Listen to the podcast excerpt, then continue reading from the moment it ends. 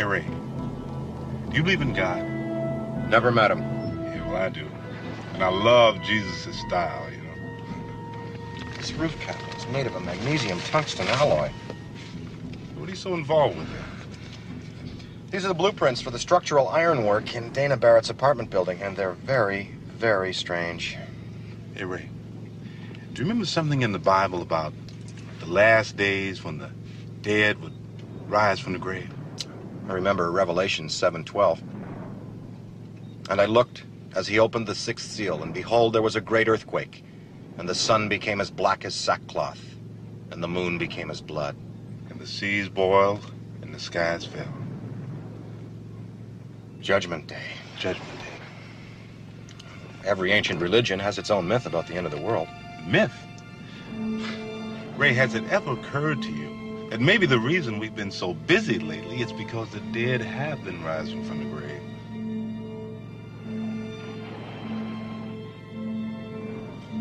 How about a little music?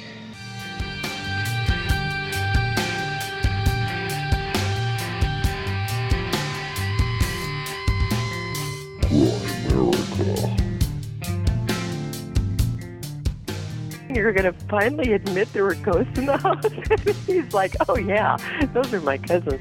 You know, they built the house. I bought it from them.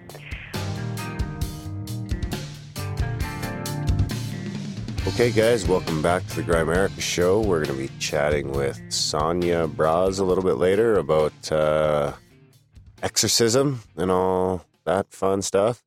Uh, but first, as always, Traveling Graham, how's it going, buddy? Hey, good buddy. Traveling ground. Thanks. I like that. I'm a traveler. Yeah, I've traveled all my life. I've been fortunate enough. I was more a alluding to the fact that you just got back from a little vacation. Oh, right. Well deserved. Uh, yeah, thanks, man. Yeah, it was fun. Almost bumped into Adam Curry there. I was here putting out podcast episodes. Oh, yeah. That's good. I was listening to You almost met Adam Curry there. I almost bumped into him. No, I tried. Almost? Yeah, I was at the. I tried to get into that show that uh, broadcasters New Media Convention. Expo. Well, the new media expo, which is a part of that, but it was like six hundred bucks to walk around and check it out. So Jesus. yeah, we don't have that many donations to really No, to that would be the whole that. year's budget. Yeah. We already blew this year's budget on the mixer. So, anyways, that was crazy. I did actually want to touch on that because uh, there, there was that fucking echo in the James Swagger interview where we got that Skype feedback, and that was a, a constant problem. Now, with the new setup, we should have zero of that. So that was the last time you have to listen to Graham say, wow, wow, wow, wow. Yeah, it's hard for me to keep quiet the whole interview. I remember how pissed off you were. Do you? Yeah. That about the you echo? were all yeah. mad. I was like, it's this, and then you're like, bullshit. Yeah. So I do have a grant about about uh, Vegas. If if uh, not really for now, but we, about tech, about technology and stuff like that. we officially need a grant jingle. Yeah. Okay. If somebody Right wants on. to like take a sample and speed it up or something like that, maybe, and turn it into a, into a that would jingle. be pretty funny, actually. This is Graham. take his last grant and just like cut that up into like six seconds. Yeah. Yeah. The pitch is almost there.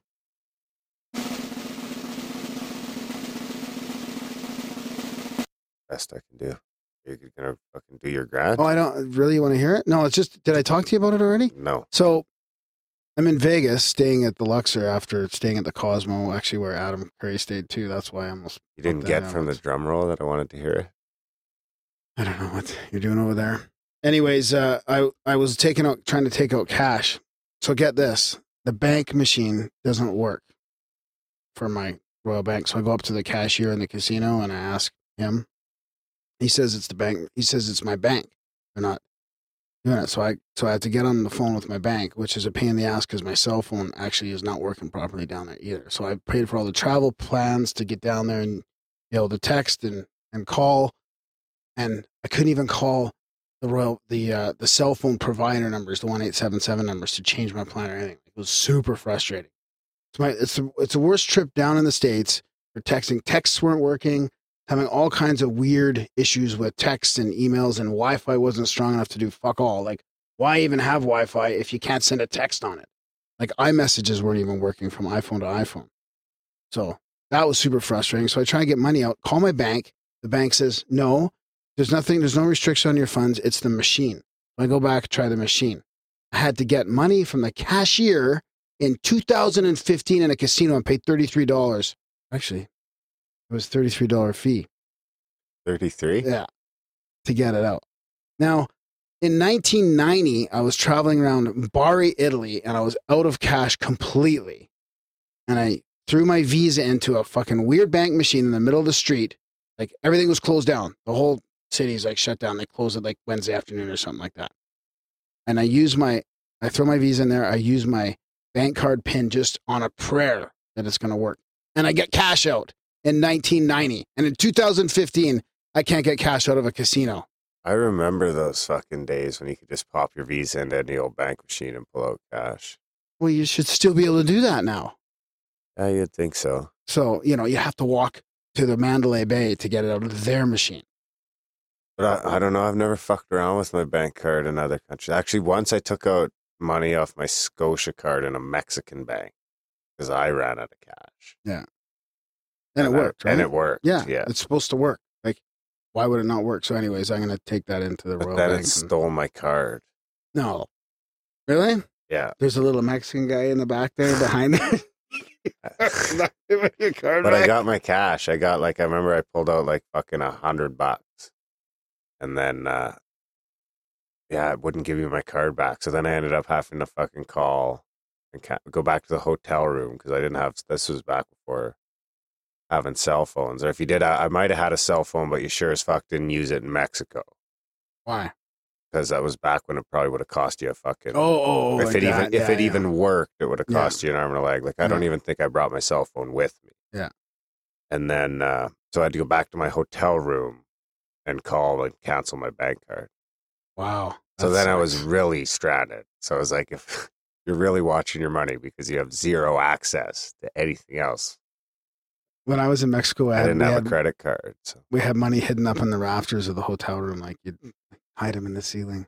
I had to run up there because I got fined by the federales in the middle of the night. I had to run up there to the room and like actually like go in and get money out of the rafters to pay off the federales. all it find It was what was what do you what do you call it? fucking uh, what's the word when you fucking Get caught having sex on the beach. No, when you get when you have to pay someone off, you get extorted. You got Yeah. extorted. Well, I specifically said, "Can I pay a fine?" Like I made it clear, Yeah, I need but to pay a that's- fine You're bribing. because otherwise, you know, knows You were- what's going to you happen were to me and hinting at- her. You were hinting at them that you wanted to pay them off. right? By using the word fine. Anyways, it worked. It was fifty dollars Canadian. Yeah, that's what my That's not cab bad. driver told me That's in not bad. Mexico. The first time I went to Mexico, he's like, "There's nothing you can really get into here that two hundred dollars won't get you out of." Really? Yeah. So back then, it's like, fifty just bucks. two That's probably bucks on you. wow. That, Yeah, it was that would have crazy. been back around. That was uh, early two thousands. I would say. We were in the back seat of like a pickup with a bunch of federales with machine guns. Yeah, it was kind of hairy. She took it really good though. No, she did. So uh, I want to give a quick shout out to the guys at Float Life in Calgary here Oh, because did you go there? I went there and they've got a great setup, like super professional. They got five float tanks, a couple different sizes, and their own little rooms with their showers. Uh, total sensory pre- deprivation, no sound, no light. Like, do they've sound if a- you want. Yeah, they've got a, the speakers in there. Yeah, you could do sound actually. I don't know how you if there's a way to hook up your own music or not. I didn't really explore that because they said oh, not many people go for sound, but it would be cool to do a Monroe Institute uh, meditation in there. Yeah, I think it would help me. Yeah, it'd help you stop playing around in the water. Yes, exactly. anyways, it, it they they've got the great couple great guys. They started up this business, doing really well so far.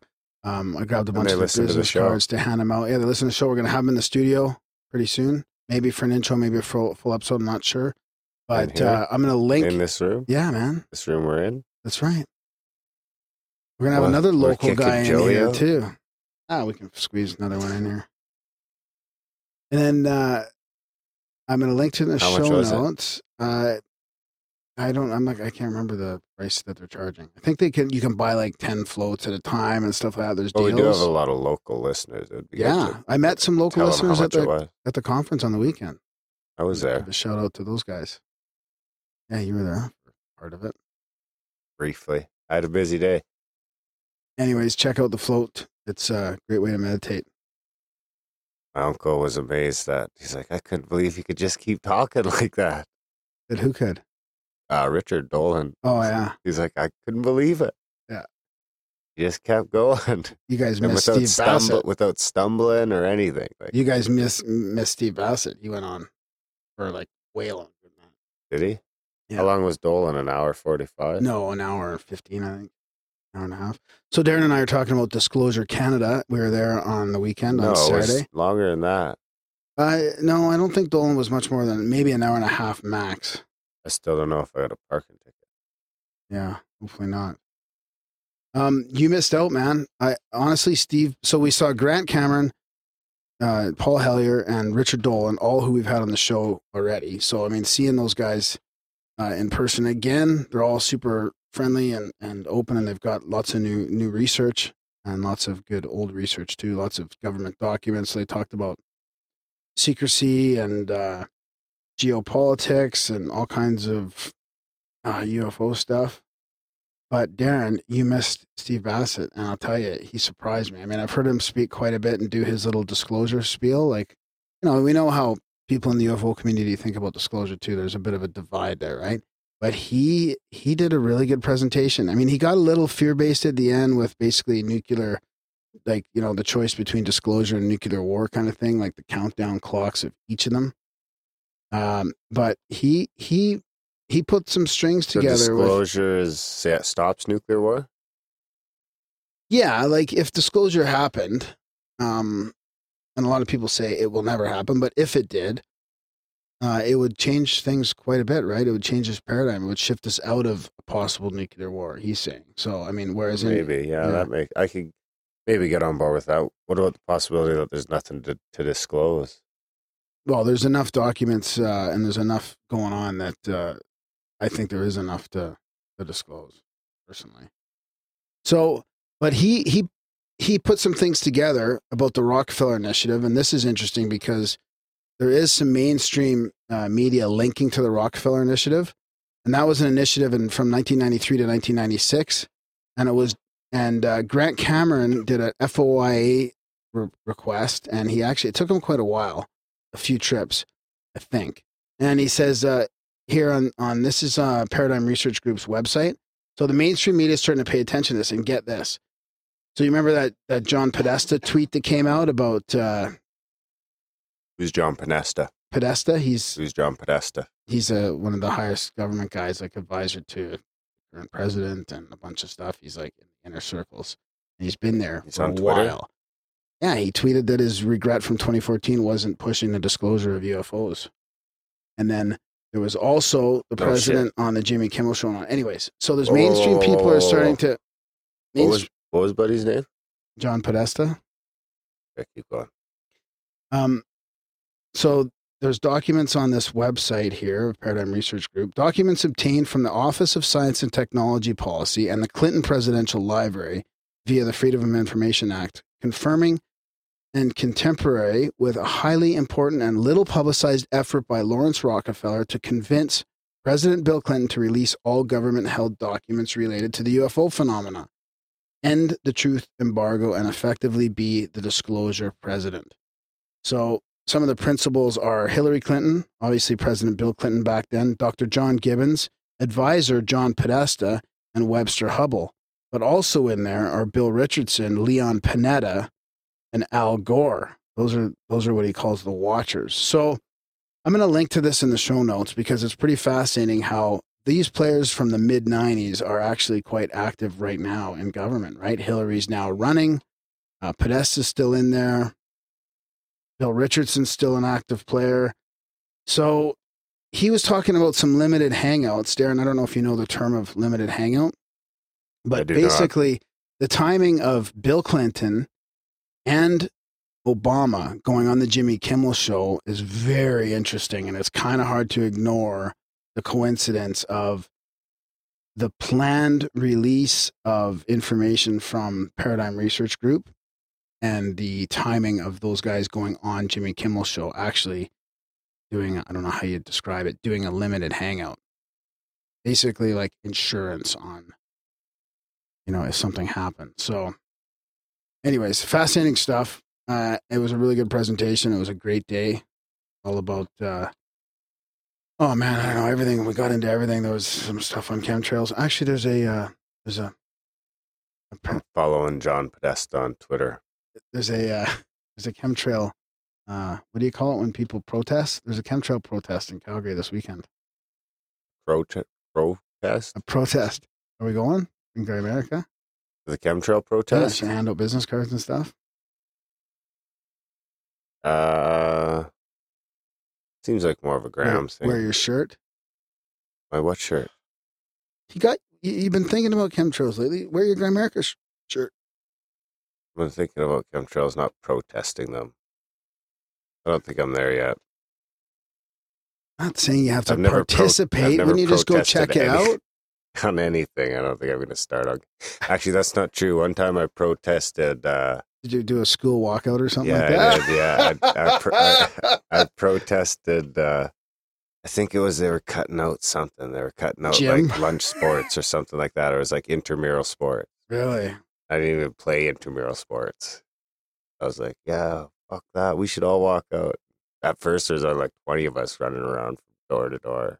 Took a while to get, but for a while there, What do you mean door to door? of all the classrooms yelling, we're walking out.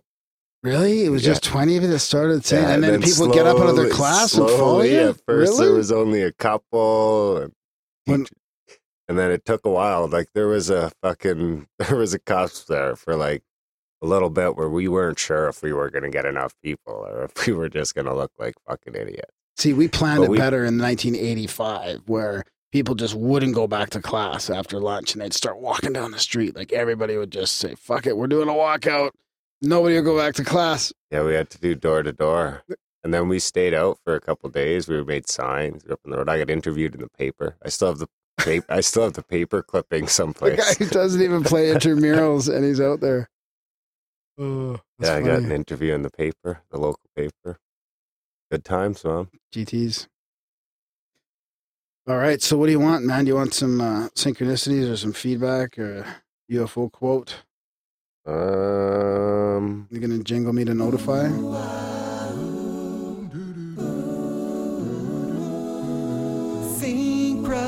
Synchronicity, it's time. All right, so I've got one here from uh, Timothy, Timothy P. He says, uh, "Hi, Darren and Graham. I just wanted to check in from Los Angeles. I really dig the show, and I've been telling friends about it. I only discovered it a couple months ago, and have been firing through a good, good chunk of them.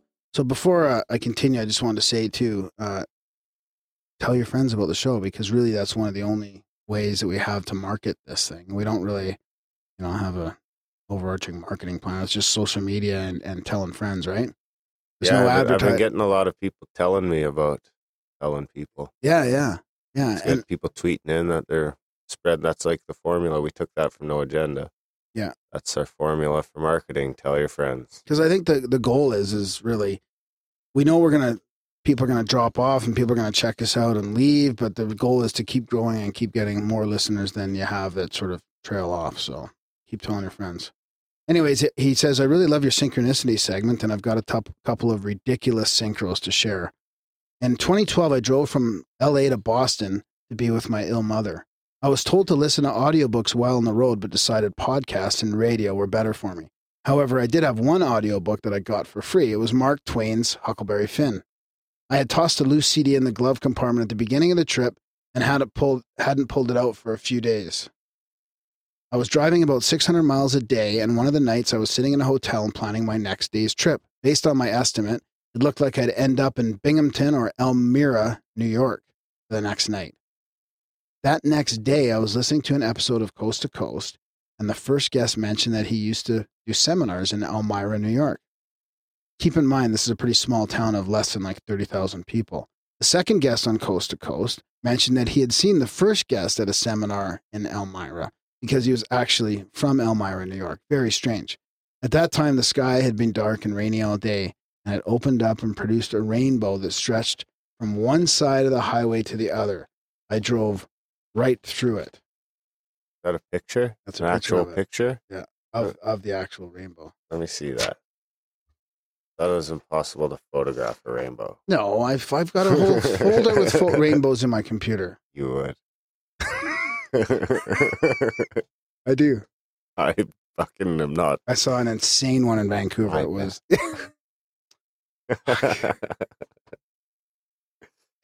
They're calling you Rainbow Bright. oh, Oh, that's a oh. good picture. he said And he let me guess, what's that? The entrance to Elmira? Well, just wait. I drove right under it. The photos attached. When I finally got to Elmira, the CD in my glove box began to rattle as I realized that Elmira is referred to as Mark Twain country. He lived, was married, and is buried there. I even stayed at the Mark Twain Motor Inn. Fuck, that's a good synchro. What's Mark Twain got to do with it?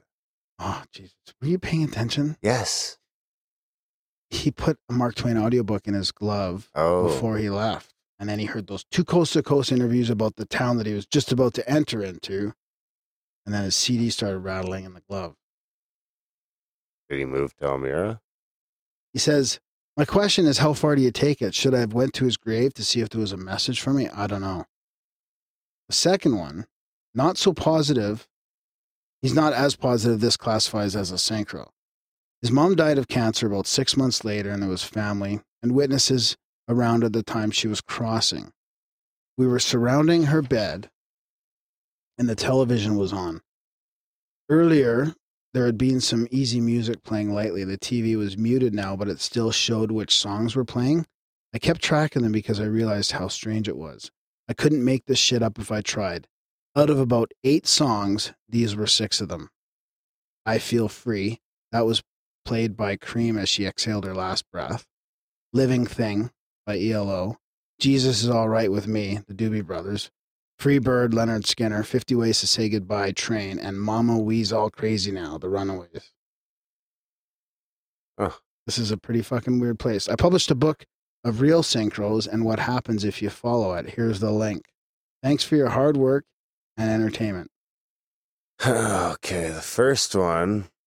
Elmira, Elmira, Elmira, Elmira. Elmira. Hmm. I'll give that one an eight point Nice. Don't do the four. And the second one, I'm not going to rate because Yeah. I think it's that's not my place. I do. I will say maybe he somehow had control over what was playing on the radio. You know how I sometimes like pick a song almost. It seems like Yeah, we Back don't in know the enough days when information if it was like shuffling like a whole bunch of CDs or if it was just no. Didn't he say? No, he said the radio. Yeah, but no, but well, how did he? Oh, he was keeping track of the songs as they were coming. Maybe, yeah. Hmm. Well, haven't you heard about the deceased like controlling the radio? Or oh, I think maybe you can, to some extent, control the radio. really, Sometimes I used to have a song come on. I was hoping to hear. really, yeah. Hmm. Intentional intentions. Maybe it'd be a good one if I were to rate it, but I don't want to rate Hmm. ones where people die. That's fair enough. Uh, I've got a couple, couple some more feedback here. Profound UFO quote of the week.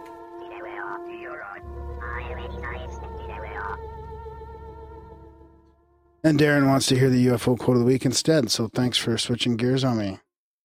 Switching. Switching. This kind of goes uh, in with our disclosure.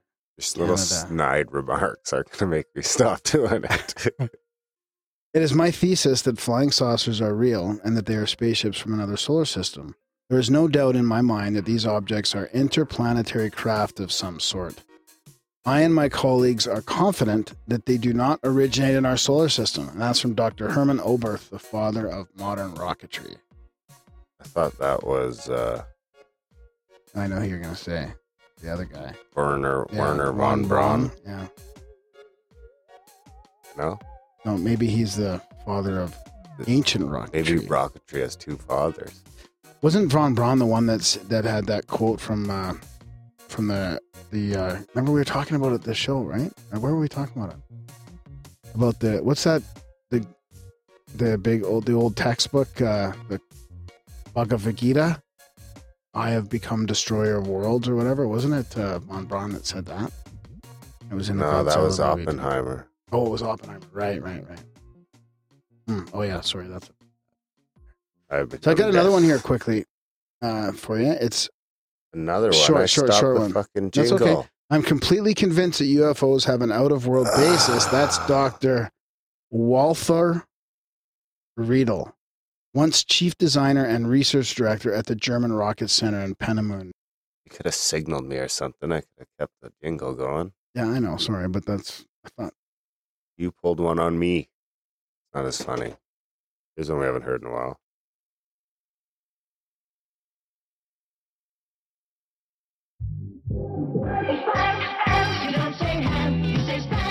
Don't say ham, you say spam. Spam, spam, spam. and this is from Riley R. He says, Hey guys, just, no, he didn't say that. He said, Hey, just started binge listening to the show and I love it. On episode 110 at about 39, you're talking about the National Geographic article about people's beliefs around science. As I'm sure you know, there are some scientists such as Rupert Sheldrake, Jim Tucker, and Dean Radin that have documented unusual phenomena and are dismissed out of hand due to their subject research, uh, to the subject of their research. It's weird to me that NDE's ghost experiences and spiritual slash psychedelic experiences aren't studied more, given how far back in history we have accounts from.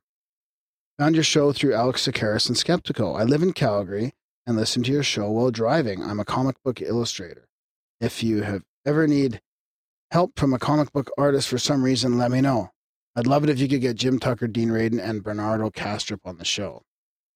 Yeah, thanks for the feedback, Riley. I got some good feedback on the grant on that one. Did you? Yeah, a little bit. Yeah. It was a fucking editing nightmare.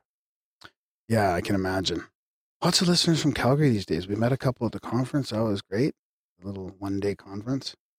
Yeah, well, maybe once we, it seems like we're starting to get a lot of artists. Yeah, art art seems to be coming. Yeah. Hmm. Wonder if we'll ever have enough that we can start doing episode art, Oh, maybe.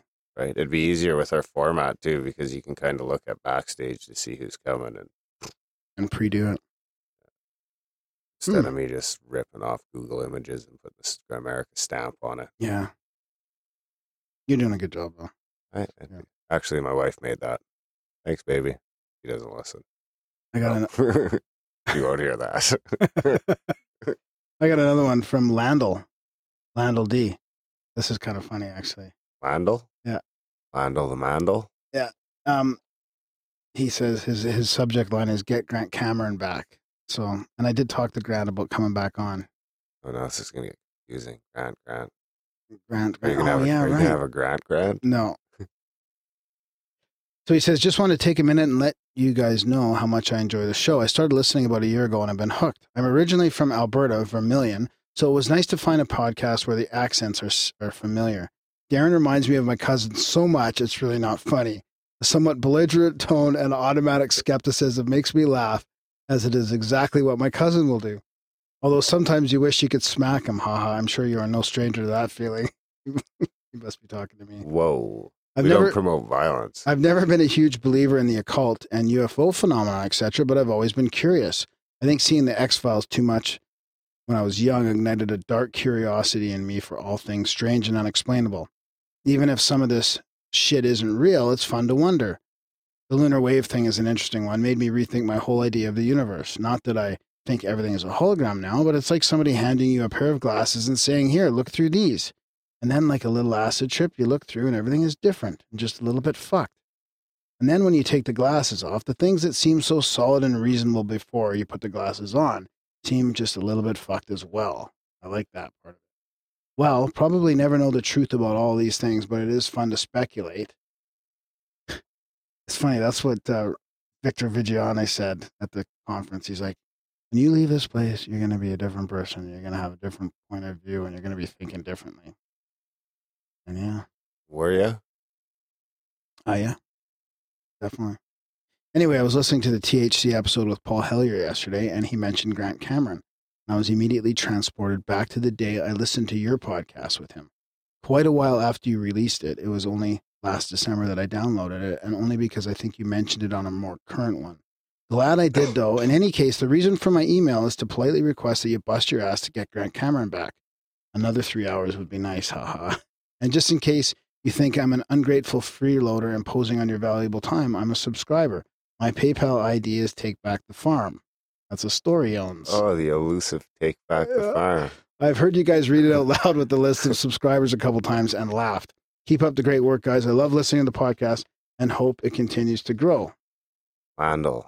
That Take sounds- back the farm is Landel the man. That sounds like a cool story. Eh? Take back the farm. Should bring open one up sell? in Calgary. Well, probably like local local farm goods and stuff. That's huh? what I'm thinking. Yeah. Yeah. Fuck yeah. That's Yeah. kind of shit I have to track down. yeah, He ship? Be a ship? Yeah. that'll save Darren from doing his little organic runs for the wifey. So anything else? Uh, I got a I got an old hag experience, but it's quite long. Maybe I'd leave it for the next time. We got. Yeah, let's leave it for the next time. It is. I am missing the Flames game.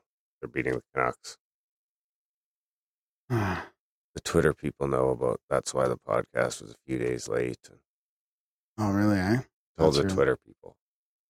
Hmm. There's a game Friday. What about people that I don't really the game care Sunday. about pro sports anymore? Like there's bigger things going on than like fucking cheering for a little team, and you know everybody wants their team to be the you best like in the league. Leprechaun. only be two in the Cheer league. for your little team. hey, Rob. Tough break. So, anyways, help uh help out the show, please. Help with their expenses. Uh, we don't have Yeah, any ads. have- it's yeah. a value for value show. I want to thank a couple guys that did reviews. Even if you can't subscribe, you can always just donate once in a while. Of course, we appreciate all our subscribers, all our one time donators, people sending us art, all our bloggers. We got a new blog there that people should go check out. Shit, Uh, I want to read that. I think the. Can I read that quickly? Sure. Okay, and I want to just say thanks to Sabago from the USA and Vic Davian 33 from the USA for reviewing us on iTunes. I won't read the reviews, but they're great, and thank you very much. That's another way to help the show. And then we have a great comic blogger, graphic novel kind of blogger, and his uh, blog just recently uh, posted is called Dream Sign, and it's pretty cool. Is it real or a dream? What, does Ah, that the lucid dreaming mean? jingle. I like it. So this is the from the about the author section. Ever since I was a kid, I had nightmares that pretty much kicked my ass. I don't know why. My childhood wasn't really any more traumatic than the usual. Where things take a turn for the weird here is that, unlike seemingly everyone else in the world, I can wake up from them. Oh, I can't wake up from them, he says. Yeah, it's pretty much as bad as it sounds. It's not all wet sheets and sobs, though. As a result of this little glitch, I stumbled upon lucid dreaming pretty early on. Basically, a lucid dream happens when you become conscious of dreaming. When you catch on, you can start to pull the strings from within, kind of, but it doesn't always work out perfectly. Lucid dreamers usually have what's called a dream sign, or something that signals you to the fact you're dreaming. For whatever reason, my dream sign is Meg Ryan, the beloved rom com queen of the 90s. I don't know why. I suspect it has to do with compulsive viewing as, of Top Gun as a child. My young mind heard, Take me to bed or lose me forever. And damned if I didn't just do that. Lucid dream sex? No, what every time he goes to bed, he, he dreams of Meg Ryan's his dream sign, Oh. right? And there's that line in the movie. I suppose I'm lucky that Tom Cruise doesn't saunter around in my dreamscape, shirtless with a volleyball in hand and a beckoning smile. Anyway, I've decided to try and illustrate some of my dreams here for your amusement. You're welcome. That's from Napoleon de Hume, de him. Yeah, it's for, and that's, uh, you can find the first installment of that at grimerica.ca slash dream sign. And I think It's it's, nice really art. Uh, Meg does real good work. and Meg, I can understand the Meg Ryan thing, but for me, it was definitely the faked orgasm and when Harry met Sally that would make her my dream sign. No comment. Never seen it. Really? Yeah, really. The movie or the, the clip? Movie. Have you seen the clip, right? What clip? Where she fakes the orgasm in the restaurant? Oh yeah, I've seen that. Okay, I've seen yeah, that clip. Meg Ryan at her best. Yeah. Yeah. Alrighty. Anyways, thanks for the thanks for the blog. That's a cool. That's a nice little addition. I really like Yeah, that's that, that, awesome. you know, it's kind of different and it's welcome aboard. Yeah. So another way to help out is just send us your uh, comments and and uh, trip reports, psychedelic experiences, aka, and uh, lucid dreams Spamgram. and UFO sightings or synchronicities. Spam Spamgram. My email is graham at grimerica.com and Twitter at tweet Darren at grimerica. Uh, Like the Facebook page, we're almost up to a thousand like. Oh wow. Good. The Twitter sends to the Facebook too, so things do happen. Okay, cool. But There's actually some people that are on the Facebook that aren't on the Twitter. It's always weird. Facebook seems like an antique. Yeah. What really? Yeah. Is it? Yeah. Anyway, I think we've run out of things to say for this week. See you next the outro. But Enjoy enjoy the That's fucking two weeks in a row. We fucking thought it was the outro. enjoy the chat with Sonia Brosz. That's uh, pretty fascinating. Yeah, it's good stuff. Um, we'll see you in the I- I- outro. yeah, I've kind of got a different view on on possession and religion and all this now after that. So it's uh, kind of mind blowing.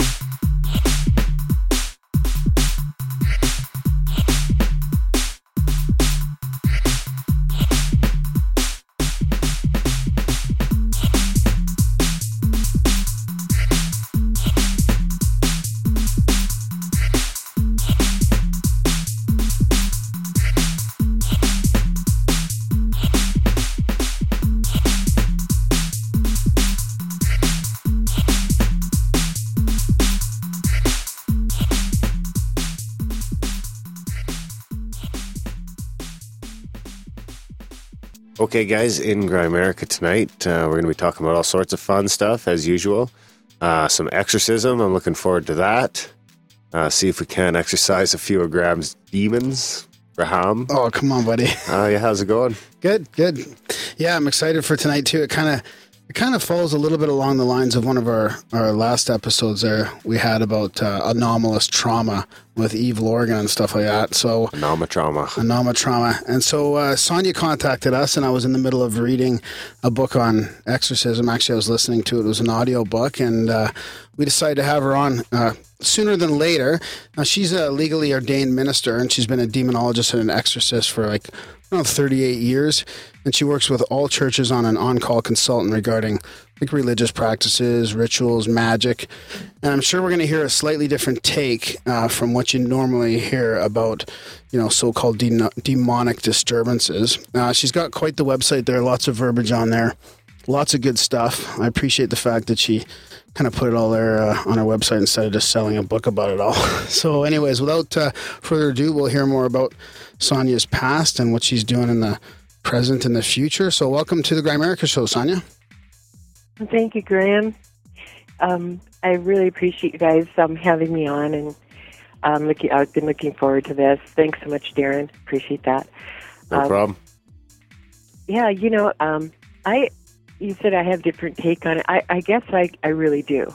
Um, not so much that I don't believe that exorcism of satanic beings is has to be, you know, done by God. Mm-hmm. I do believe that truly.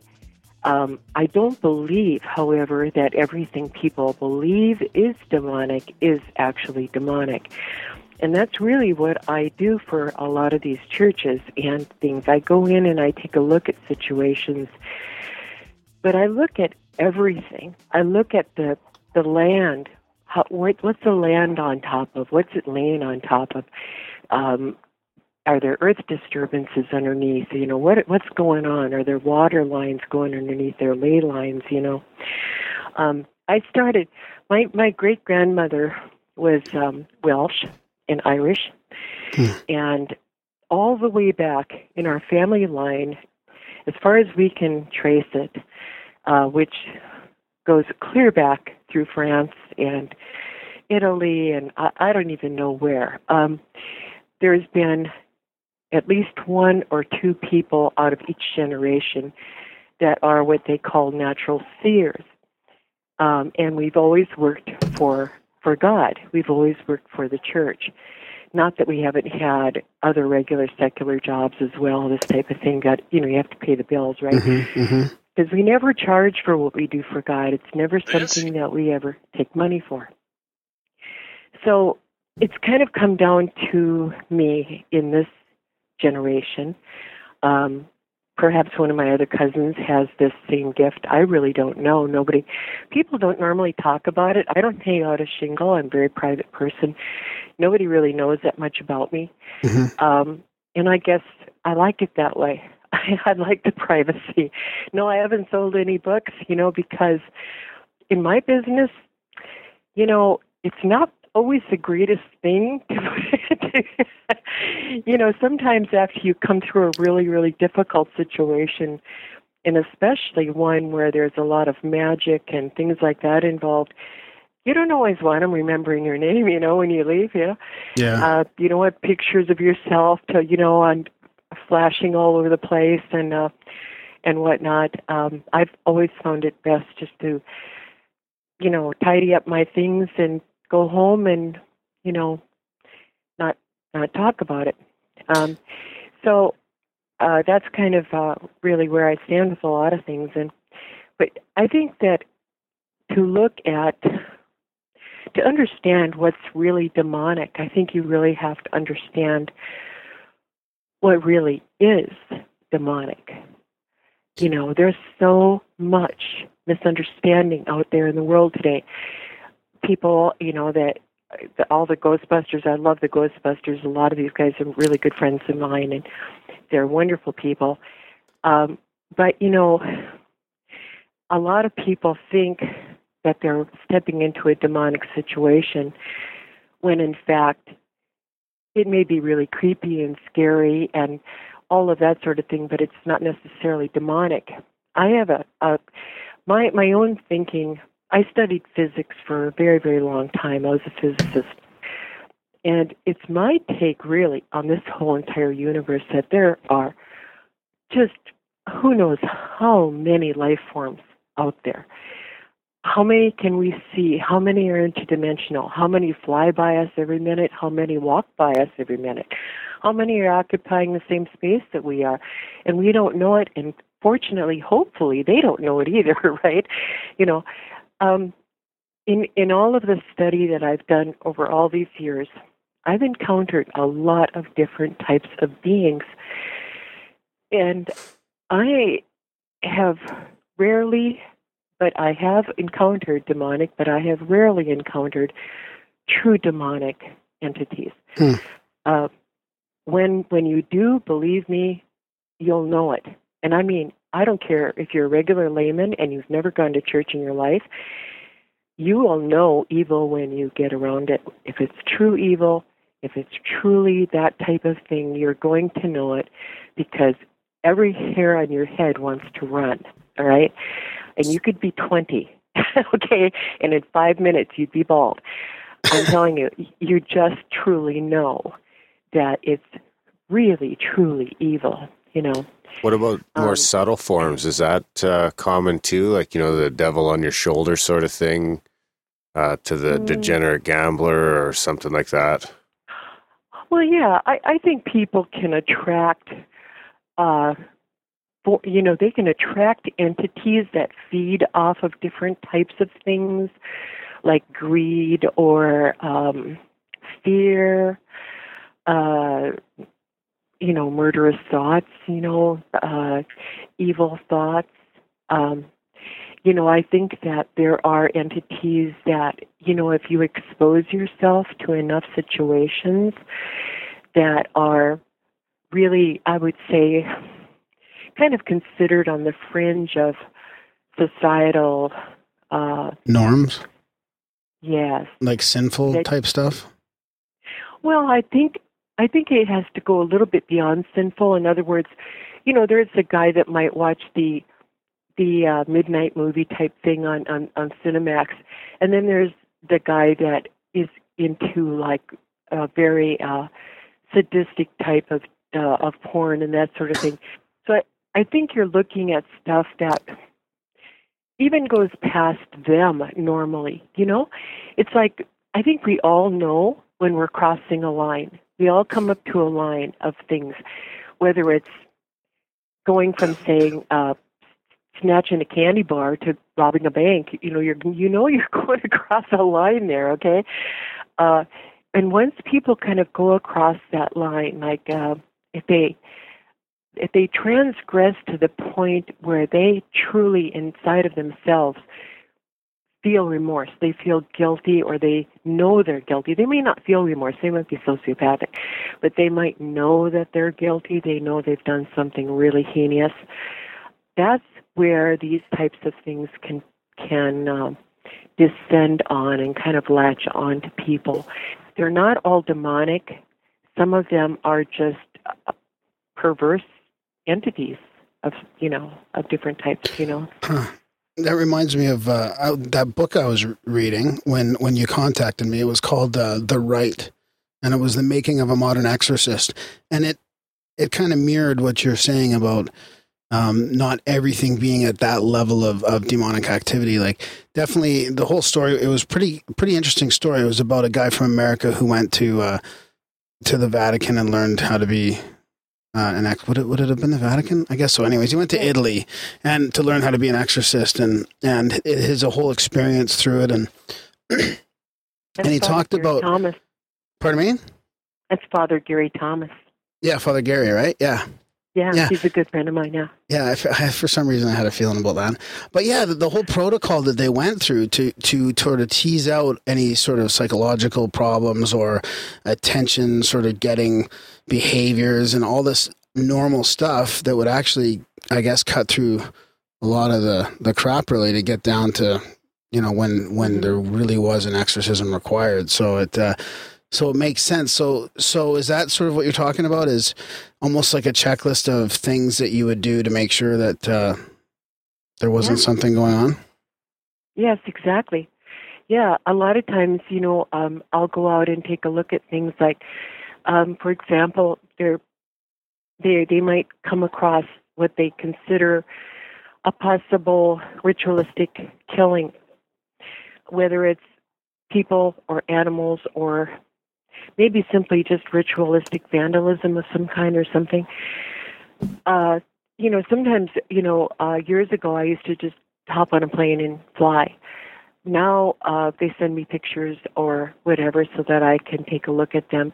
And a lot of times I will consult with friends of mine who are from different religions, you know, that are, for example, Santeria, Santeros, so, you know, um, or uh, someone who is uh, uh, uh, very, very knowledgeable in voodoo or hoodoo or or uh, an, another type of uh, whatever type of uh, religion I, if you know, what I've studied things so long. You know, symbology is a really major thing in religion, um, and it's not always just about the symbols you see written on or like put on a wall or something like that.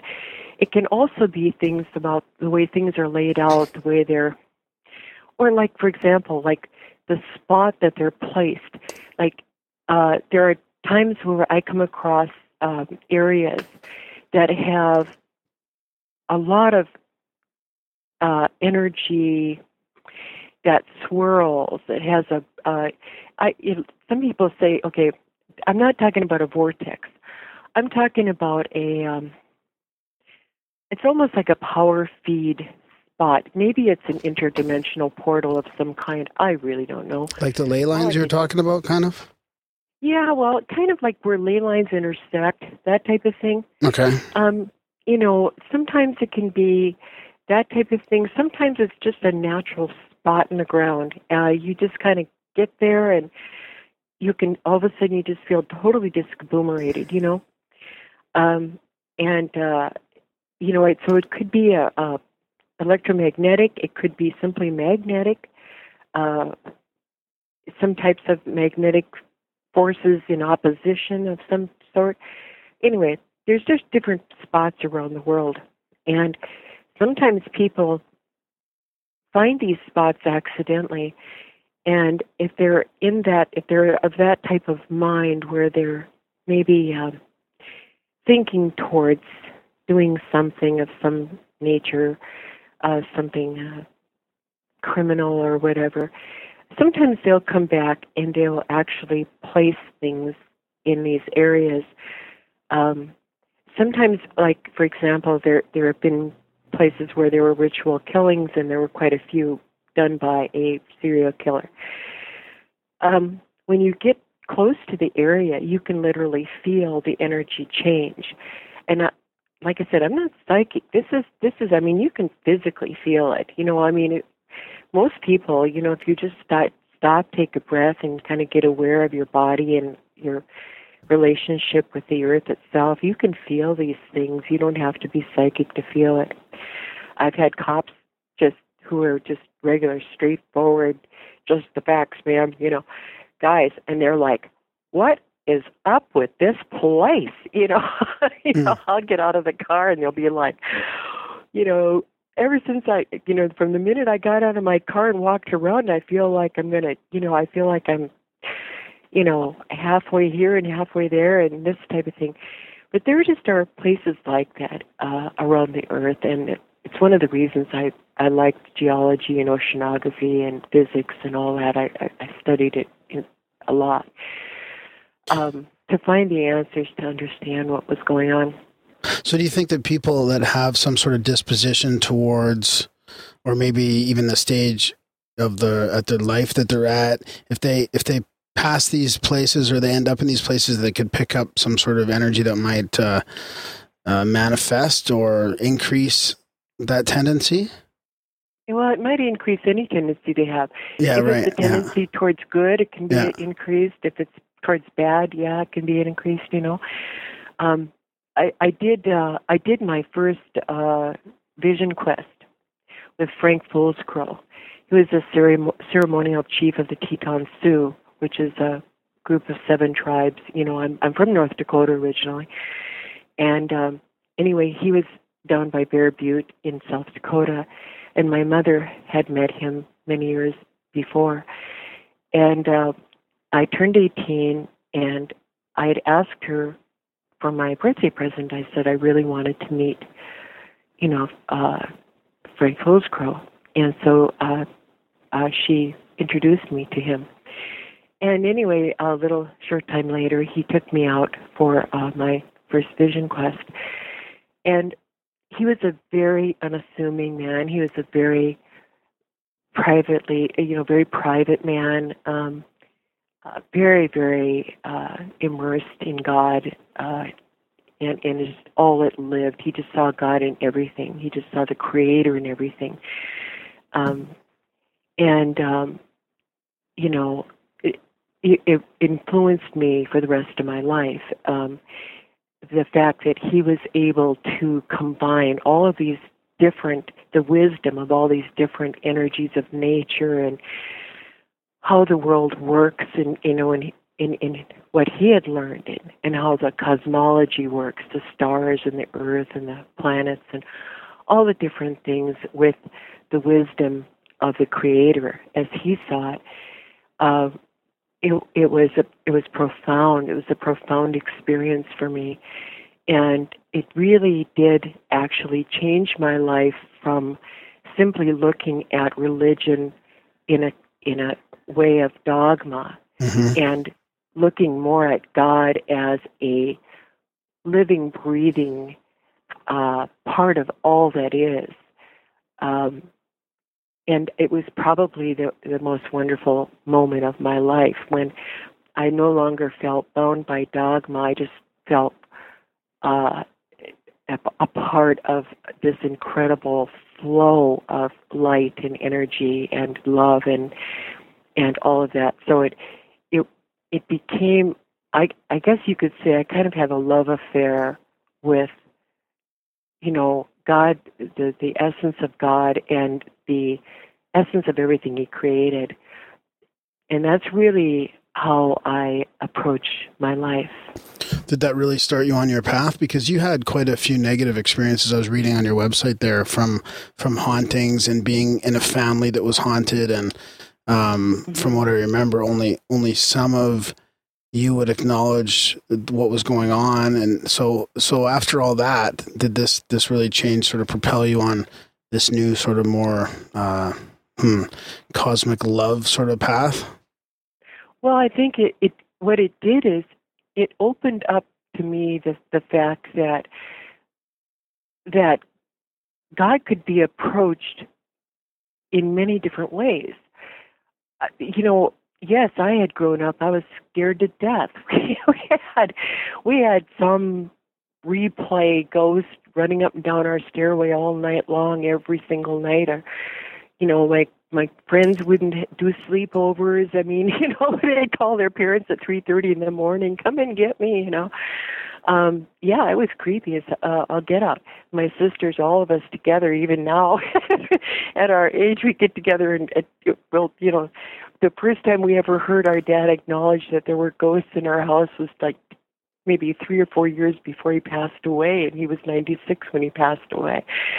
Um, and we're like, and he said, "Oh, you mean the ghosts?" And we're like, every one of us just kind of dropped her jaw and turned and looked at him and said, "You mean you're going to finally admit there were ghosts in the house?" and he's like, "Oh yeah, those are my cousins. You know, they built the house. I bought it from them." Um, wow. yeah, I wish he would have just told us that, you know, way back in the day, you know. But um it was it was uh at least we would have known we were related. We wouldn't have been so scared of him. but you know, it was uh yeah, it was really interesting, you know, because I I was raised a Lutheran and the Lutherans at that time, you know, they didn't have any teaching about ghosts and demons and all that kind of stuff. I mean, basically what you read in the Bible, you read in the Bible. Uh there was very little talk about nobody talked about demons, nobody talked really about the devil other than the Garden of Eden and so many instance, instances listed, you know, actually in the in the Bible itself, but they were, trust me, briefly passed over. Okay, so nobody really wanted to talk about anything like that, and and every time I would try to talk to a minister or somebody about uh, uh about it, he would just practically, you know, he'd he'd have a hard time holding a straight face, and then he'd say, well, I just really, you know, don't think that you're in any kind of danger from anything like that, and uh, and you know he kind of scooped me out out of the room and then turn around to the door and call for my mother. Um so i never I, I couldn't get any answers. I i started reading everything i could find. I i i just kept reading and reading and reading. I mean i was reading everything. I mean every my my grandmother was a school teacher. Both grandmothers were. My mother was. Um we had quite a few books of our own, but every time I'd get to a library, I'd be in the middle of that library. And I'd read all kinds of stuff that was way beyond my understanding, just trying to find just words I could relate to, anything I could pick up. And this is way from grade school already. So I was into Madame Blavatsky before I was even 14. I was reading, you know, I mean, you name it, I was reading it. If I could see it and find it, I read it and then when I met when I met Frank Fools I I suddenly realized that I needed to be wiser in my choices of reading. I needed to look for specific things. Um, and I began to look at a lot of anthropologists' writings. Um, and I started to look at a lot of different things at that point in time. I I uh, was taking physics in college uh, when I first started, and uh, when I read the about uh, Faraday's work in, in the ghost electron, right there something clicked, and I went, "Wait a minute, what do you mean ghost electron?" if, in other words, if you've got a solid, you know, in other words, because you can't see them, but let's just say one solid electron, where where where why do you have a ghost electron and it just got to me to the point where I literally grabbed what little money I had and bought a bus ticket. I I jumped on a bus and went from Dickinson, North Dakota, to the, uh, UC Davis on a bus. I didn't have enough money for food, guys. I mean, seriously, right? I mean, I had salted nut rolls and things like that. With I was eating one peanut at a time. I I went on the bus out and I got I got out to see. Uh, I wanted to see Richard Feynman because I'd you know I'd read his things and I was really interested. And uh, so I lied my way into his office. I did. I, t- I told him I was one of his students, and of course I wasn't. And I walked in the office. He took one look at me and said, "You have five minutes, No miss, way. hmm or you're out of here. Okay, you better have a good explanation for why you lied to get into my office because I'm a busy man." He was not laughing. All right, and so I got to meet him and discuss some things with him, and I told him what my theory was and that I really believed that there was an overlapping universe. Because how could you have a ghost without having an overlapping universe? Light would Wow. hold the two. Light would hold the two universes apart. One's matter, one's antimatter, and light would be the barrier. That barrier would be full of photons, but it would also be full of God. Otherwise, why would he say, "Let there be light"? and it just all made sense to me right then and there. It just kind of all came crashing into me. And he sat there and he listened to me, and we went out to eat. Really? and yep. And the next day, he put me back on the bus, but he gave me enough money for food. And he No said, way. Don't you ever do that again. You put yourself at huge risk. You can never do this again, jumping on buses without any money and this and that, you know. And so I, I came home, but it was the most important thing I ever did in my entire life. And after that, I, I just started to look at everything differently. And I began to realize that as I got older, when I did encounter true evil, true satanic evil, I realized that there, the, the energy field was different. It went backwards. It, it literally went backwards. Whatever demons touch, wherever they touch, actually, you know, they're pure thought, but whenever they can direct energy into something or somebody gets possessed or whatever, the energy in that area starts to run backwards. And it literally, if it touches the hand, it starts to eat away at the hand. It starts to change the the way the energy flows in that hand. It, it, makes the hand sick. So you when you look at you know when people go out there ghost busting, it's one thing I've really tried to tell them. Make sure that they use exorcise oil on their hands. Make sure that they, you know, use holy water and all of these different things. Spray these things down before they touch them, because I've run into a number of people that have gotten really, really sick out there when they have encountered actual evil. And in talking to so many of the true exorcists, and I mean from all different churches, um, whenever they've really encountered true evil, uh, they literally, I mean, uh, Protestant ministers, I've seen them just literally go dunk themselves into a baptismal font of blessed water. You know, just reach down with their hands and pour water over their face and head and, and things to cleanse themselves after dealing with evil. Um, the priests, they'll they will do the same thing. They'll just literally pour holy water over their hands and their their face, or they'll clear clear themselves um, by whatever way that they can. And I began to realize that the only way to stop, because that becomes a little nest wherever they touch, and that nest allows them entrance into the body, and it ends up coming up through the nervous system and into the back of the neck, and then into the head, and then the third stage it goes to behind the eyes. And so I started to look at all of this stuff, and I realized that there's only one thing that's apostolic. Everybody thinks it's Catholic. It's not Catholic, it's apostolic. That stops this progression and heals the wounds. And that is exorcised oil, water, and salt. It just does. Oil, water, and salt's all the way through the Bible. Uh, but somewhere along in the early church fathers and the writings, they talked about when they prayed over the water for baptism and uh, baptism, the baptism became an exorcism. So that water was blessed in a certain way that literally gave it the ability to exorcise.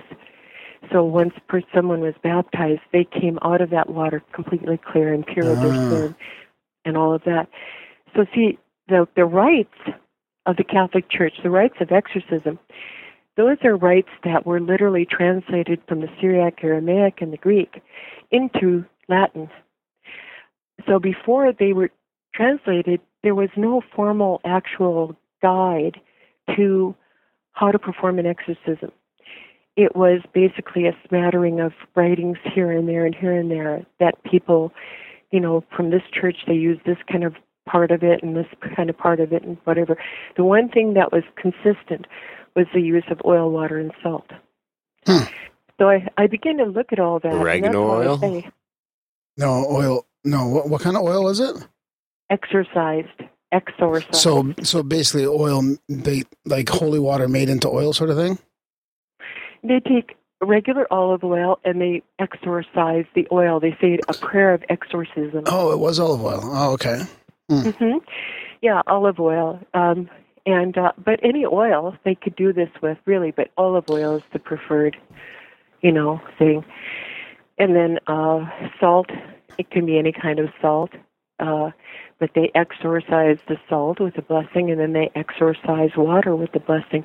Or you can put salt into the water, and that will exorcise the water. You don't have to say a separate prayer for the water if you don't want to. Um, when I'm traveling, I can't carry exorcised water with me, obviously, on planes or whatever. So I just carry salt and oil. And uh, when I get there, I just put a little bit of, and only a few grains, I'm telling you. It only takes a couple of grains of salt. You can put three grains of salt in your whole entire bathtub and hop in and, and heal yourself up. Get up and anoint any area that is you're having problems with with the oil, and it just it'll start to heal up, you know so yeah, it's um it's very powerful. Huh. but it's it's the one medium that is not used by any other religion. You know, holy water itself, holy oil, or what they call just blessed oil or whatever. That's uh you know, people use it for many different religions. I mean, it's used in many of the islander religions and many of the ones that combine their religion with Catholicism or or anything. You know, I mean, you, I, I, even we've we've got proof of old of tribes, you know, using oil from different plants and water and different things. So they had their own blessings and everything. But they, it's like they all knew, you know, oil, water, and salt was the way to go, you know, and so they all kind of uh, adopted it. Um, but exorcised oil is unique in the fact that it cannot be used by any other religion.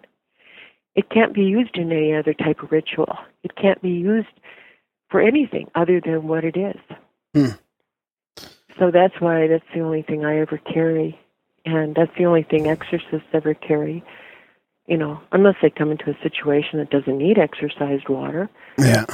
So so can you can you talk to us a little bit um, a little bit more about um, how you would uh, weed out the the non-demonic uh, demonic possession or like the basically the irrational sort of fear or paranoia that somebody may have instead of being possessed like can you give me some examples of how you would tease that out Well, you know, I'll I will look at it from my human point of view, my based on my experience and my study and all that.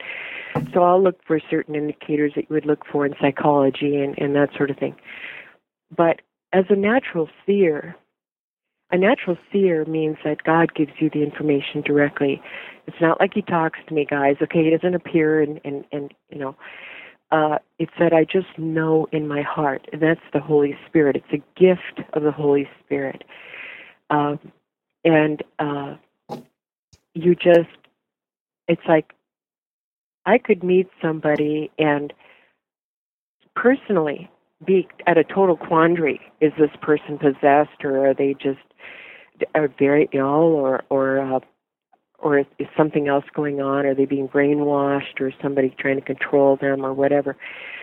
Um, I'll, I can come into that and, and personally not really honestly have a clue, no matter how much sorting I do. But God knows. And it's like all of a sudden I will simply know what their problem really is. And I just do. Mm. And that's why seers, that's why exorcists work with seers.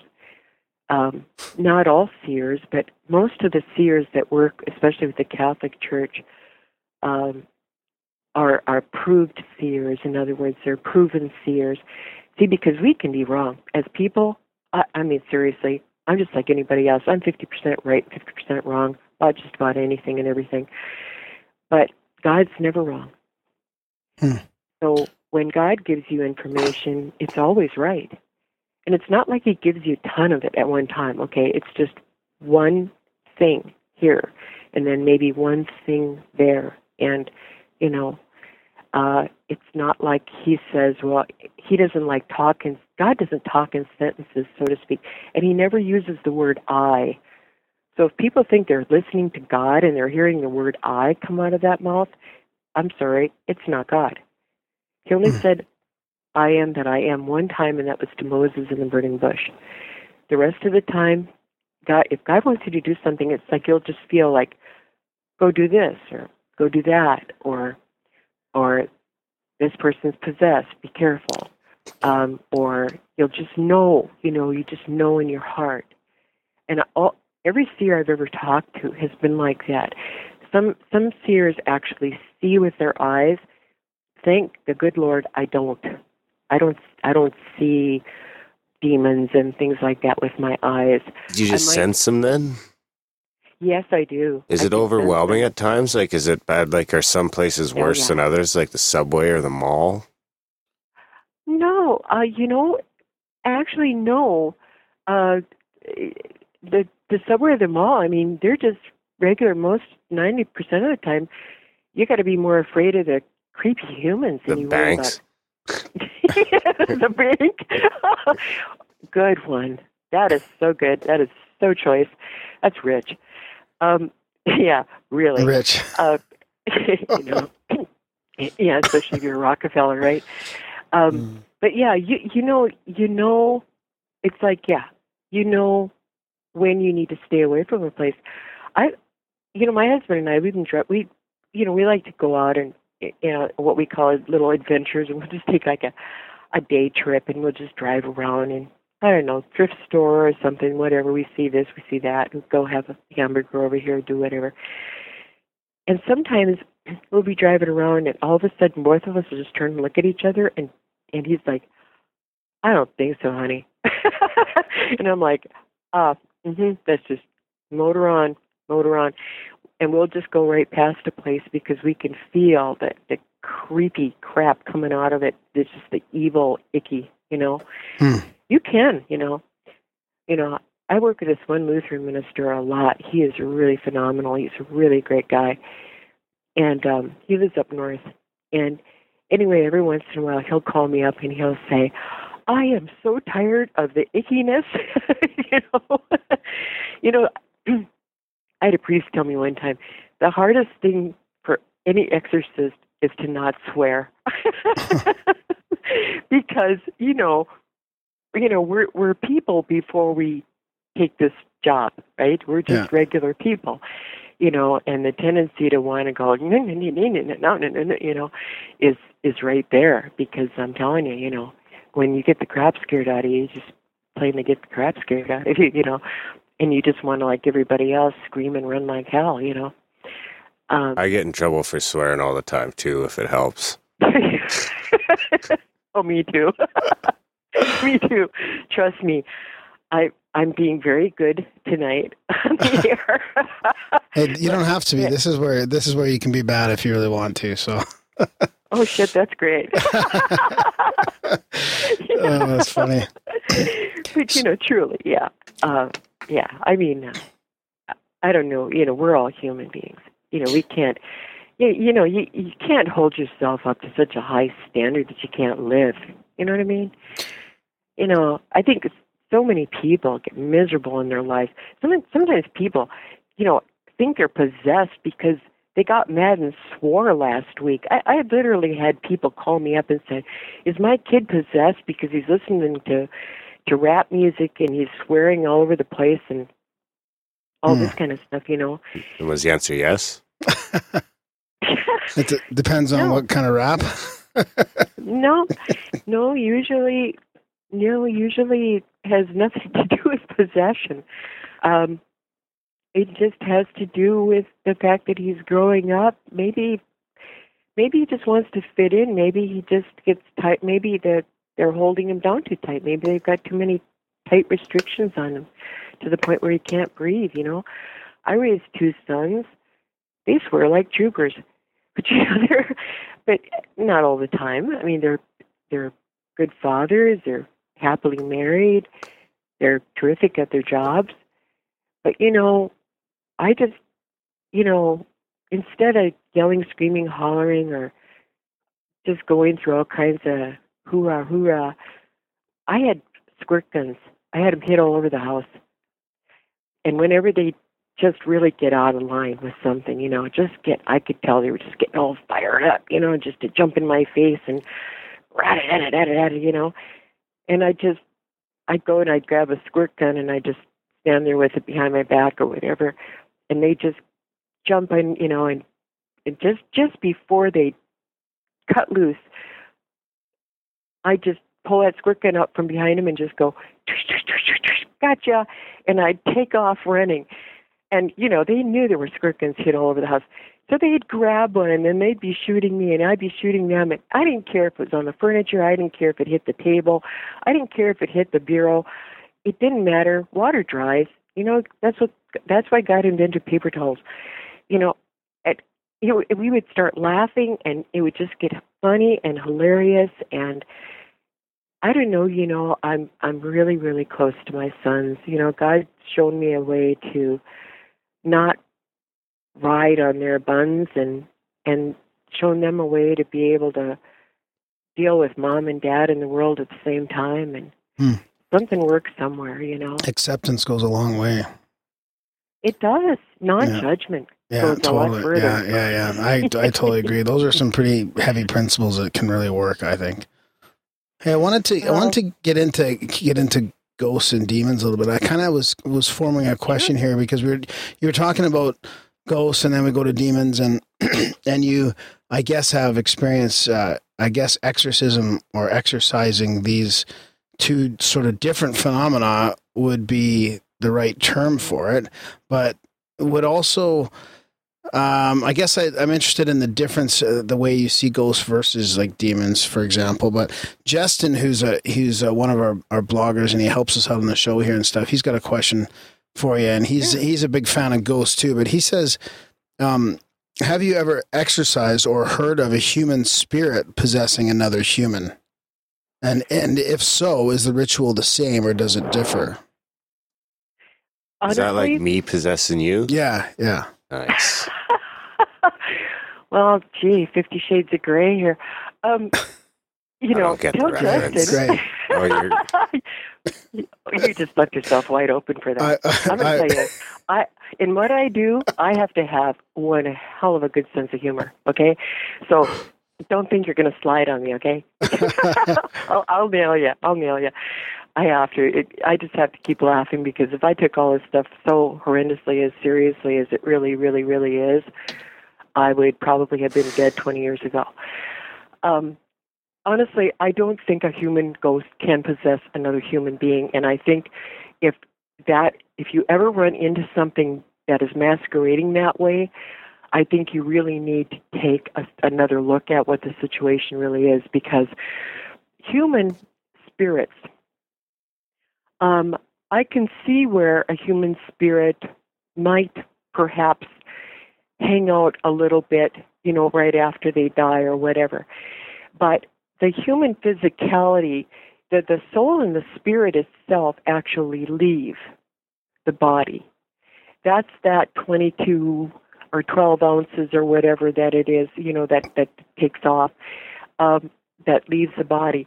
The, the physicality of that person, however, can retain the, it still has all the memory cells in place and all of that sort of thing. Any entity cruising by or hanging out waiting for somebody to pass away can adopt that a little bit of that personality. Now, all that they can adopt is actual things that ghost said when it was alive. If it's a word that that ghost never used while it's alive, you're not going to hear it come out of that ghost. So, if that person, for, say for example, uh, say it's little Freddie down the street, well, he's not going to suddenly start talking like Stephen Hawking, all right? So, anything that that child said when he was alive that entity can use to mimic being that child. And I've seen these entities, not all of them demonic either, by the way. I've seen these entities use someone else's identity to worm their way in to residency into a home or into a an area that they wanted to stay in or just hang out in or whatever. Oh, I see what you're saying. So, Yeah. so sorry to interrupt you, but energy. just so so what you're saying is a, a ghost could very likely be instead of it being um like the ghost of my father being like that like my father's spirit or whatever it could have been um an entity that sort of captured some of his resonance or memory from the physical body and he could be sort of pretending to be his ghost is that kind of what you're saying Well, you find you'll find that in, for example, say that. Okay, for example, okay, you, a, a lot of people can experience, so to speak, maybe a small visitation or something like that Right, from right. a passed away relative, that is actually more of a gift from God, or maybe they prayed really hard for it, maybe that that they they wanted to interact uh, lightly uh, once once in a great while. That's one thing. Yeah, I agree What- with you. You what- can't discount all those all those encounters, no, really. Yeah. No, uh-uh. No, it's the ones So you're, where yeah, it's more like a haunting then. Yeah. Yeah, suddenly the husband's sitting there talking to you every single day. And I'm telling you, that would freak me out, okay? I'd be throwing exorcised oil, salt, and water at, the, at my husband's chair if he started doing that, okay, after he passed away. That would creep me out totally. Um, no, because you see, th- these entities, they don't just take a hike, they hang around. I dealt with a woman once. She owned this, this big business. I'm not going to get too specific on any of these people because Yeah, yeah, I just- really yeah. respect their privacy. Yeah.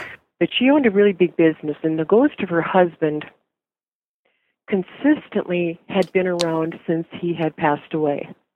Now, I didn't know this woman's husband in real life or anything like that, but according to all these bit different people, he was a very kind man and a very wise and loving husband and just a really, really nice guy.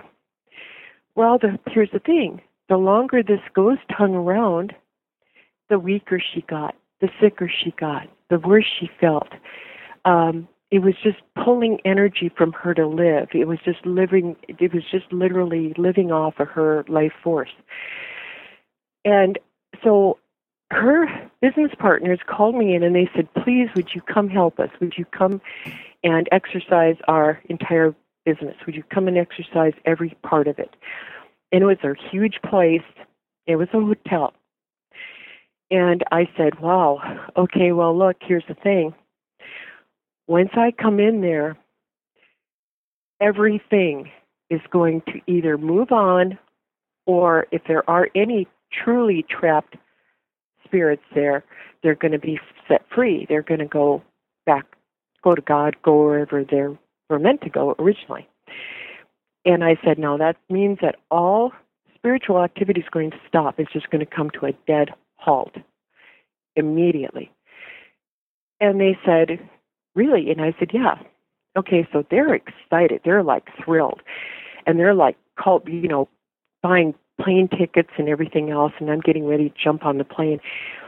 And I get this call from this woman. And she tells me, well, I don't want the good spirits to go. I said, What? She said, You can get rid of all the other spirits, but I don't want the good spirits to go. And I said, You mean the spirit of your husband? Is that what you're talking about? And she said, Yes. And I said, Your husband was a very kind and wonderful guy, right? She said, Yes, he was. And I said, How do you think he would feel right now if he saw you talking to somebody that wasn't even him, that was just pretending to be him, and is sucking your life force out from under you every single day and making you sick? How do you think he would feel? Don't you think that he would be upset? And she said, Oh, but he doesn't do that. No, it's all these other spirits that are hanging out here that do that. And I said, Well, you know, if I come there, all of this activity is going to stop. So if you don't want me to come there, then you need to tell me. And she did. She said, No, I don't want you to come. Huh. That must have been a difficult conversation. Well, you know, the thing is, I come into conversations like that all the time Yeah. because a lot of people, they can really, really, you know, they get fooled. Uh, You know, I, I had a lady one time swear up and down, you know, that she had Gene Kelly living in her living room. You know, this is like 20 years after he'd passed, you know. Who's Gene Kelly? He he was a dancer. He was a movie star back in the day. You know what I mean? The 40s or whatever, 50s and all that. Um, but she said, yeah, she danced waltzes with him every night, and she didn't want me coming to clear her house, even though her kids were begging me to come. Otherwise, they were going to put her in a in a care home. You know.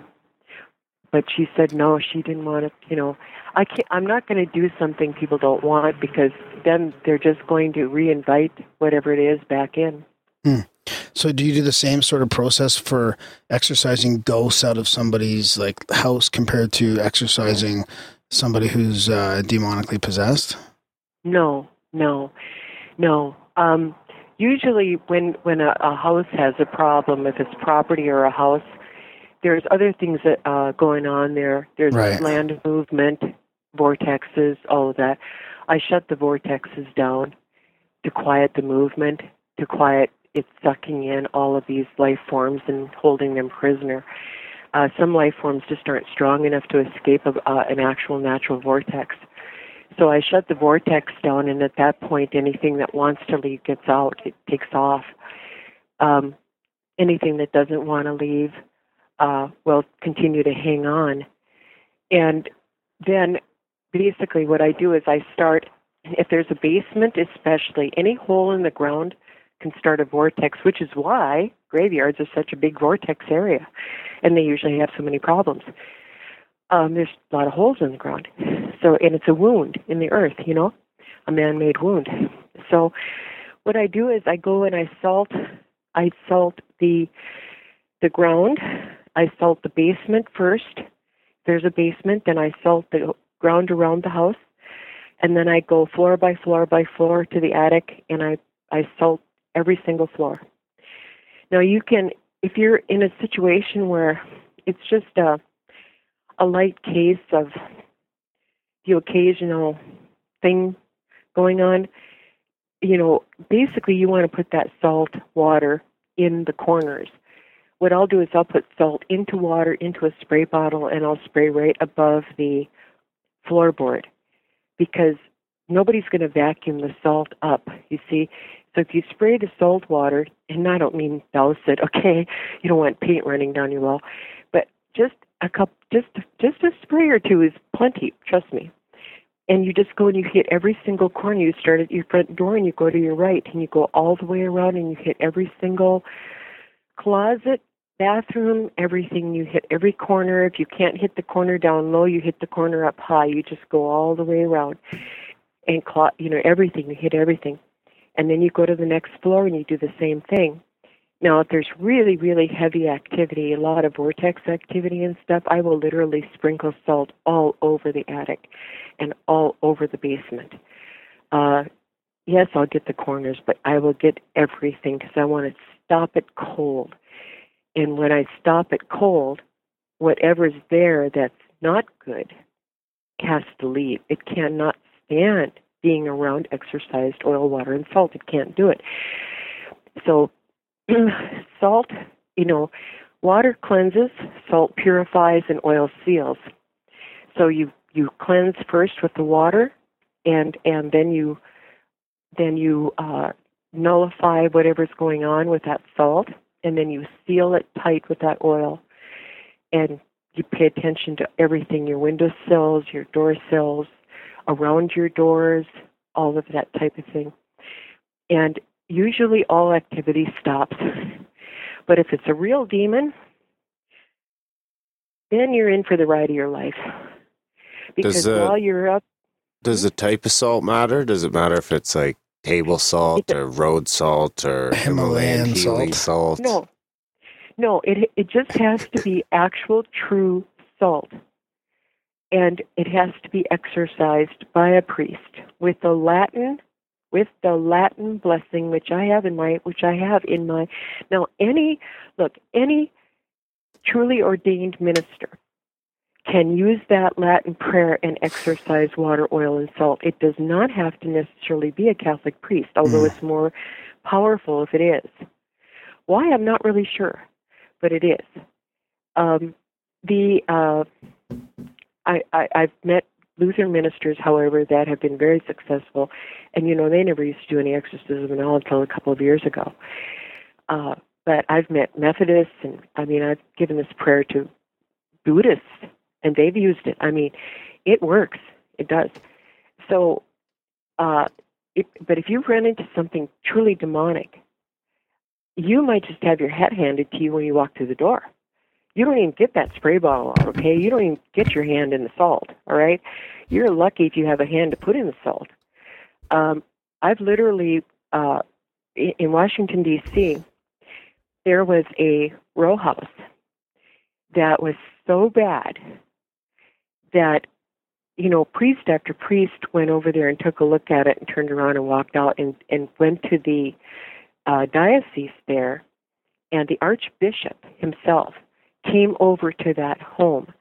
And when uh when they opened the door thing everything in that house was flying around. I mean tables chairs furniture i mean you name it. Dishes coffee cups when those people left they left they just ran for their lives. They could never they they literally boarded up the archbishop ordered it sealed and he sealed that home and that home can never ever be unsealed. It is absolutely a goner okay? Uh, there have been other homes there have been other properties that they've had to do that with. They're just absolutely you know uh, they're just to the point where the, the evil is so powerful and so strong and so prevalent that nothing can be done. Hmm. Um, you risk your life to even walk through the door, you know. Um, but yeah, oh yeah, I've had things fly by my head. Holy mackerel! I'm telling you, seriously, And then, and then I, creepy. and then there's, um, I guess, the same type of of level uh, for human possession. Like, you know, some sometimes you can you can exorcise it, and sometimes it takes uh, decades, type thing. Oh, truly, yeah. You know, I don't do personal exorcisms, um, and the reason is that my uh, my uh, license as a minister is purely secular. I'm actually a Catholic, a Maronite Catholic. Um, I took the secular reverendship so that I could protect the privacy of the people I work with because I have to go in and ask in depth questions and whatever for whatever church I'm working with uh, to be able to assess a situation. And when I walk into people's homes, they might have this laying out, that laying out, whatever. Anyway, they're entitled to their privacy. They don't need to be harmed any further, right? So I'm a I'm I'm a legal minister in all 50 states of the United States, but I am a secular minister. So I am under no circumstances am I hands-on ordained. And uh, although I know of certain, uh, I know that there have been uh, very strong believer Christian people who have exorcised demons personally, who are not ministers or ordained ministers. Um, I'm sorry, that just isn't my calling. Um, you know, uh, you know, the the exorcists of the church, the Catholic Church, tell me that God has given me a gift of exorcism, which is extremely rare. Once, usually, I've worked with I've worked with possessed people and just simply, you know, blessed them and cleared them with with oil and, and water, uh, and had them within a few days, you know, ten days I think was the longest one, and they were free. And I had no idea why or anything. But the priests who were observing all of this throughout the whole thing told me afterwards and uh, told me at the diocese that they said that I they believed I had a gift for it. But it's not something that I use uh, lightly or, or that I even think about actually. I, it, humility is a really big thing in working with something that is as old and as evil and as powerful as the devil. So I'm not really sitting around touting my uh, credentials to the devil. You know, I he pretty much probably flattened me before I could, you know, lift a finger. Um, I don't know. Uh, I think when it comes to exorcising people, I like to get them to either their own personal church, if their own minister is willing to perform the, the exorcism, or perhaps he has a group of elders he's working with or something. Um, I like to keep them within their own boundaries of their own faith because that's where they feel comfortable. Um, usually, we will proceed to the Catholic Church if the minister, their particular minister, feels that it's the right thing to do. So I, I really I don't try to tell anybody what to do. I, I work with everybody to be able to achieve the best situation possible. Nice. Yeah. So have you seen a, a, big rise on people that are sort of claiming they need exorcism? I mean, I've I've heard of a couple of articles now that are coming from, you know, the Vatican talking about how uh, there's a big, huge uh, increase in requests and people that think they are, and then they go into maybe some of the reasons why they think that's happening. Have you noticed that? Yeah, truly. You know, when I first began, um, I was uh, I was I studied a lot of um, Father Malachi Martin's work. Um, like I said, I've never been, you know, I've never considered myself an exorcist. What I was doing is I was simply studying everything and anything I could I could find because I kept running across all these different situations. And so I began to read what he had written and everything and then of course I uh, corresponded um, and he wrote back and he and he told me that uh, in his experience that in the last 10 years and this was in the 90s just before basically before he passed away really mm-hmm. he said that the number of true possessions had gone up at you know at least uh, you know a hundred percent from where he had been at. And he said there were ten times as many possessions uh, every year at that point, and that was like in '97, uh, as there had been ten years before. He said 10 years before we might run into one or two, maybe even three actual possessions in the United States and including Mexico or parts of Mexico. He said now, however, they were running into it uh, at a, a, very high rate. Uh, by the time I had talked to him, um, we had lost four exorcists to very uh, bizarre circumstances. And within a month or so after I first corresponded with him, we lost a fifth one from up in Canada. Um, he was driving home from an exorcism, and his car just suddenly went off the road and rolled a perfectly flat spot. The man was wide awake. There's no way he would have been falling asleep or anything would have been happening. Uh, he was not driving too fast, nothing. He just, his car just literally left the road and flipped into the ditch and whatever, and the man was killed. Uh, so, you know, there were quite a few different situations where uh, exorcists were just being killed. It was it was a slaughter. Uh, we didn't have that many exorcists at the time, and it was it was dire each time we'd lose one, mm. and it still is to this day. Um, I had a case down in in Juarez, Mexico, in 1996, and a born Catholic, cradle-born Catholic, um, spiritualist minister. He wasn't uh, hands-on ordained by a bishop or anything, um, so he didn't consider himself really, you know, a true minister. But in a way, I, I think he really was because this guy, they had a tractor they couldn't get running for three months, and he went over and blessed it, and the tractor started. You know, so don't tell me he wasn't. You know, God, God definitely had given him some gifts. Um, but he was an incredibly brilliant man. And uh, for 10 days, we were down there in the middle of this war between two brujos. One had killed the other one, and now the whole family was cursed, and all these homes and property and land and everything. And it was really something. So we ended up having to clear all of these places. Huge clinic, huge, you know, uh, homes. Th- these were aristocratic Mexicans, highly educated people. It was a very, very serious situation. And uh, I told my minister friend, I said, when when we were done, I said, "Listen, I'm I, I'm on the plane today. I'm getting out of here." I said, "You need to leave too." He said, "Oh no, they want me to stay." You know, as a spiritualist minister, and he was very intuitive. He used to do readings for people, and and uh, uh, you know, he'd sometimes he'd make spending money that way a little bit. And I said, you know, you just can't do that here. You've got to get out of here. Oh. I said, it's, it's not good. And um, anyway, he had a few other uh, problems too, but he um, he ended up staying uh, a little too long. Well, anyway, uh, a year later, about a year and a half later, uh, the same way, in other words, the one brujo had killed the other brujo by sending him a lover that was really sick who had AIDS.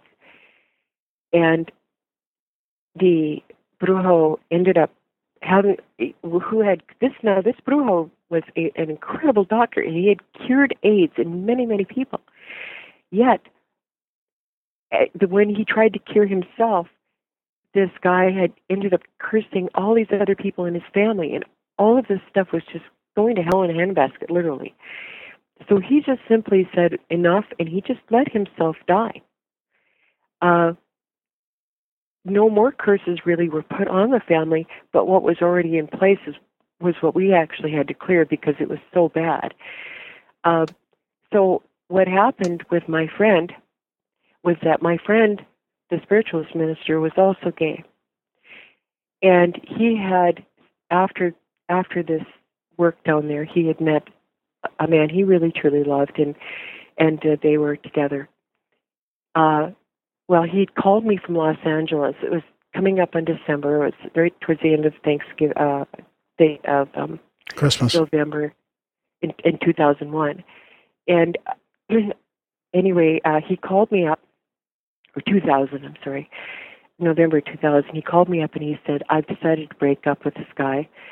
Uh, I want to come to your guys' house um, and uh, just, you know, he used to call it his, his sanctuary. we used to live up on a mountain in Colorado Springs. It, it's great. It's beautiful and peaceful. He loved it. And he said, I want to come to the sanctuary and I want to sit back and just kick back and get well. And uh, we said, sure, fine, no problem. Well, anyway, uh, so he stopped in New Mexico to pick up his things. And while he was there, the boyfriend found out he was leaving him. And I had told Todd, I said, look, if you even get a, a sinus infection, get to a doctor right away. And he did get a sinus infection, but he didn't go to the doctor. And they got in a fight. The guy broke his eardrum, and it, that was seven o'clock at night. And two o'clock in the next morning, they had to pull the plug. Wow. So it was a very similar circumstance. The other Brujo had been still alive, the one that had killed the first one, and he had told us on the very last night that we were there. I literally felt like I was looking at the devil face to face when I talked to this man. I truly did. I never, I've never felt so creeped out in my life. Uh, the human side of me wanted to run like you have no idea, and it was just literally kind of Saint Michael or a saint coming over the top of me that held my feet on the ground. And I just, uh, I knew this guy. I mean, I knew he was so perfectly possessed. It was unbelievable. I, I knew the second he walked through the gate, we were clear upstairs in the consultorial. He walked through the gate, and I knew the devil was on the ground. I could feel it. And I just literally stood in front of everybody else just like to, to protect them, you know. And uh, it was so weird.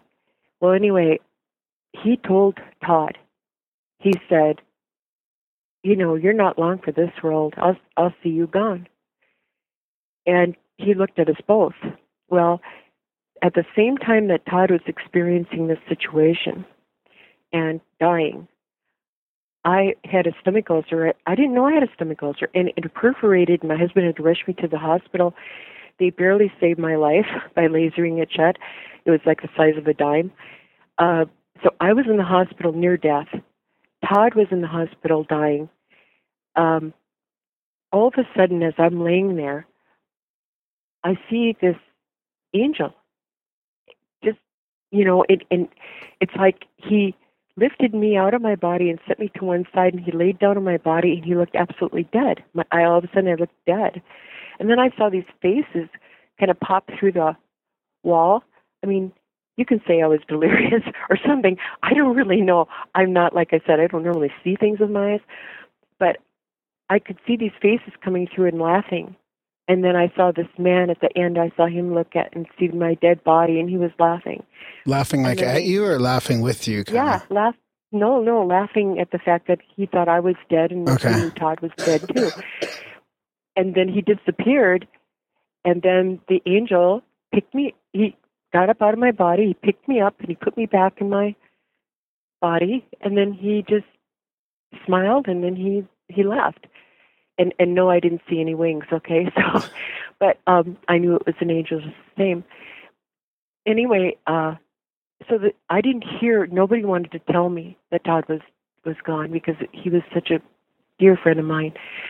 And when they did, I was literally crushed. But they didn't tell me until I actually got home. They didn't tell me about his death. Um, so, but the circumstances were almost identical uh, between him and the other uh, girl. And of course, Todd at that point was the leading minister. He was the minister in the lead on that deal, uh, but he didn't know anything about exorcism. So he he was the he was giving me the authority to act to do my work, because the Catholic Church did not want to get involved in this whole thing down in Juarez. We only got them involved to come over and bless the land and bless the homes after we had cleared them all completely. And then the, the priest showed up and he blessed everything. But they would not get involved in it. They didn't want to be part of it you know. Um you'd be amazed at how many priests honestly are truly afraid of those situations they don't want anything to do with them S- So back to the, the sort of like where you started with that is is these, uh, which was sort of the second part of my question. You were answering it already. Was is the increase in exorcisms actually you know legitimate uh, possessions, or is it more people being uh, you know kind of more open to it, or people sort of uh, uh, crying wolf that type of thing? Um, and it sounds like it, it was an actual. It's it's it's actually increasing. It is. Yeah, it is because people are believing in it. See, the more that you know they're they're watching all these shows, but it's not just the TV shows and the movies and and and good grief, it's not just Harry Potter. Okay, oh I'm so tired of hearing that. It's the fact that people feel uh, they basically feel uh, powerless. What's been going on in the globe in, in, in the last 20, 30 years, whatever, is that people have become less and less powerful in their own right to make their own decisions and to choose their own lives and to choose what they really want to do for themselves and their future and all of that thing. So much has been taken over. So many of these decisions have been taken over by government, no matter what country you're in. Um, and there's so many other threats out there in the world that people are afraid. Uh, you've got pe- some people that are you know talking about oh it's always it's the end days. Well, I've been hearing that now ever since I was born. hmm It's the end days. It's the end days, and it's the end. And I keep telling people, what are you going to do if it's not the end days? What if what if you don't? What if somebody doesn't come from the clouds and pick you up and take you out of here? You know, you, you've got to be ready to handle yourself and your situation and and take care of your family or the people who love you. You've got to be able to live. So you can't just keep thinking that you're going to just vanish into thin air any minute. You know, you have to still do your your thing about living. And you know, there, I've I've literally talked to people that gave everything away, and I mean, I was called in on one sect that was, you know, wanting to just uh, throw it all to the wind, and they were going to do like these guys in San Diego and kill themselves. And uh, we managed to talk it out, but the whole thing is the fact that as people lose power, just like in the Dark Ages, the more that they lose power, they feel powerless, the more they're going to look for a power source. And eh, they consciously or subconsciously? Both. Yeah. And and as you know, and the thing about it is with God is that a lot of people just don't realize how He works. They, you know, people get impatient when you're when you're afraid. You're impatient. You want an answer right now. You want some course of action right now. And when they don't get that, they think God isn't listening to them. They think they're, He's not there for them. That He's not caring about them. Well, I'm here to tell you, I wouldn't be on your show right now, except for one thing. Somebody out there has needed what I've got to say. God's answering that prayer. See, I don't go anywhere that I don't realize inside of myself that me coming there is answering that person's prayer. They prayed for help. God said, "Will you go?" I said, "Yes," and I went. Hmm. If I couldn't go, he he he went to somebody else. Maybe he went to Ralph Sarchie. Maybe he went to John Zaffis. Maybe he went to the other thousands of guys out there that put their own stuff aside and and walk for God all the time, but nobody even knows who they are. You know, um, most of us are very private individuals. You know, those of us that really do actually work for God.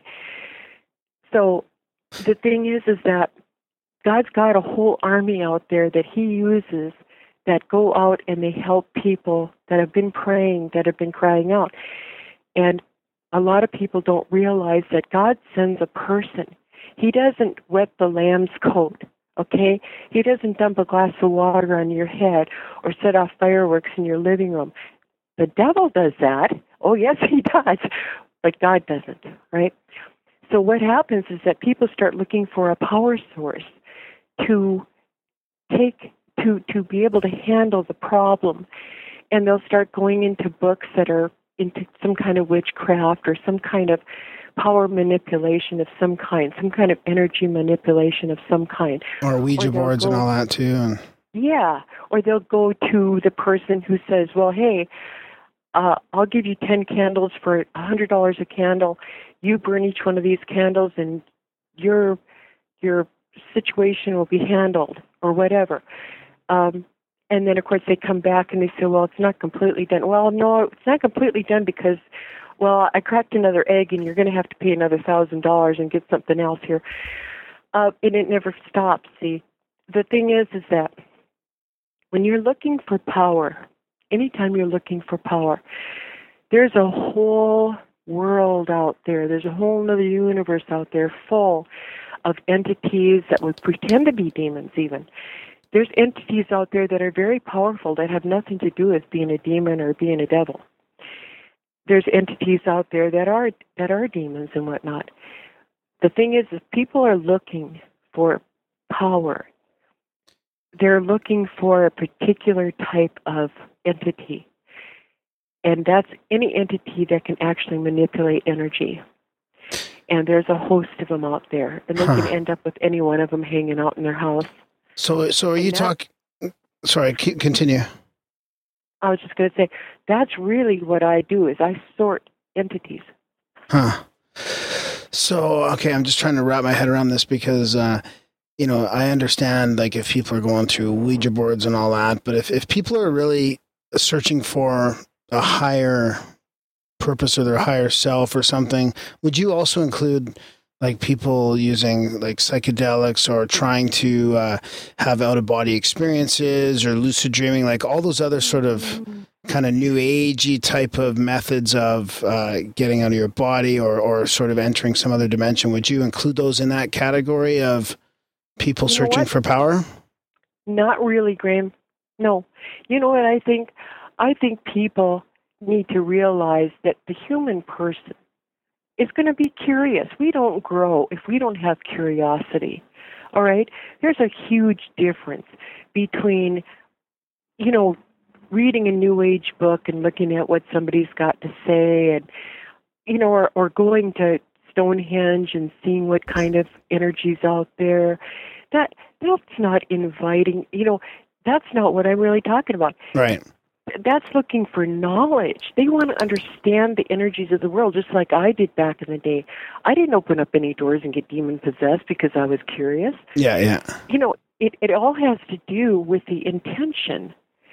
If if you're if you're looking for knowledge to give you understanding and maybe knowledge is power in its own sense, but it's not power as in uh, I want to wave a wand and, and make a donkey appear in your living room. All right. There's a, a huge difference between saying if I I want to plant some things and I want to bless them by waving a rowan stick over the top and and saying bless you flowers please grow and and the the new moon is rising or whatever um you know i realize that in the bible it says things like you know where the the the prophet gets really mad and he says i'm so tired. He's talking he's repeating what god's telling me he says i'm so tired of your new moons and your sorcery and your magic and all this kind of stuff. Well the reason god's saying that is because the truth is you really don't need it. But he just said i'm just so tired of it. He didn't say you're all going to hell in a handbasket. But the thing is is that there's such a thing as just simple human curiosity. So a little kid plays with a ouija board. If he's not looking for some entity to come there and do a magic show in his living room he's not really being uh he's not really opening doors and windows and stuff like that. You see when when you've got when children are involved most of the time unless it's a child let's say the child is bullied and he wants power. He wants to get out from underneath this bullying situation or whatever. No yeah he would love to have a superhero show up and just kick the crap out of these guys that are you know being bad to him or whatever. Or maybe even home abuse or something like that that horrible is going on. Um you know you can't blame this child.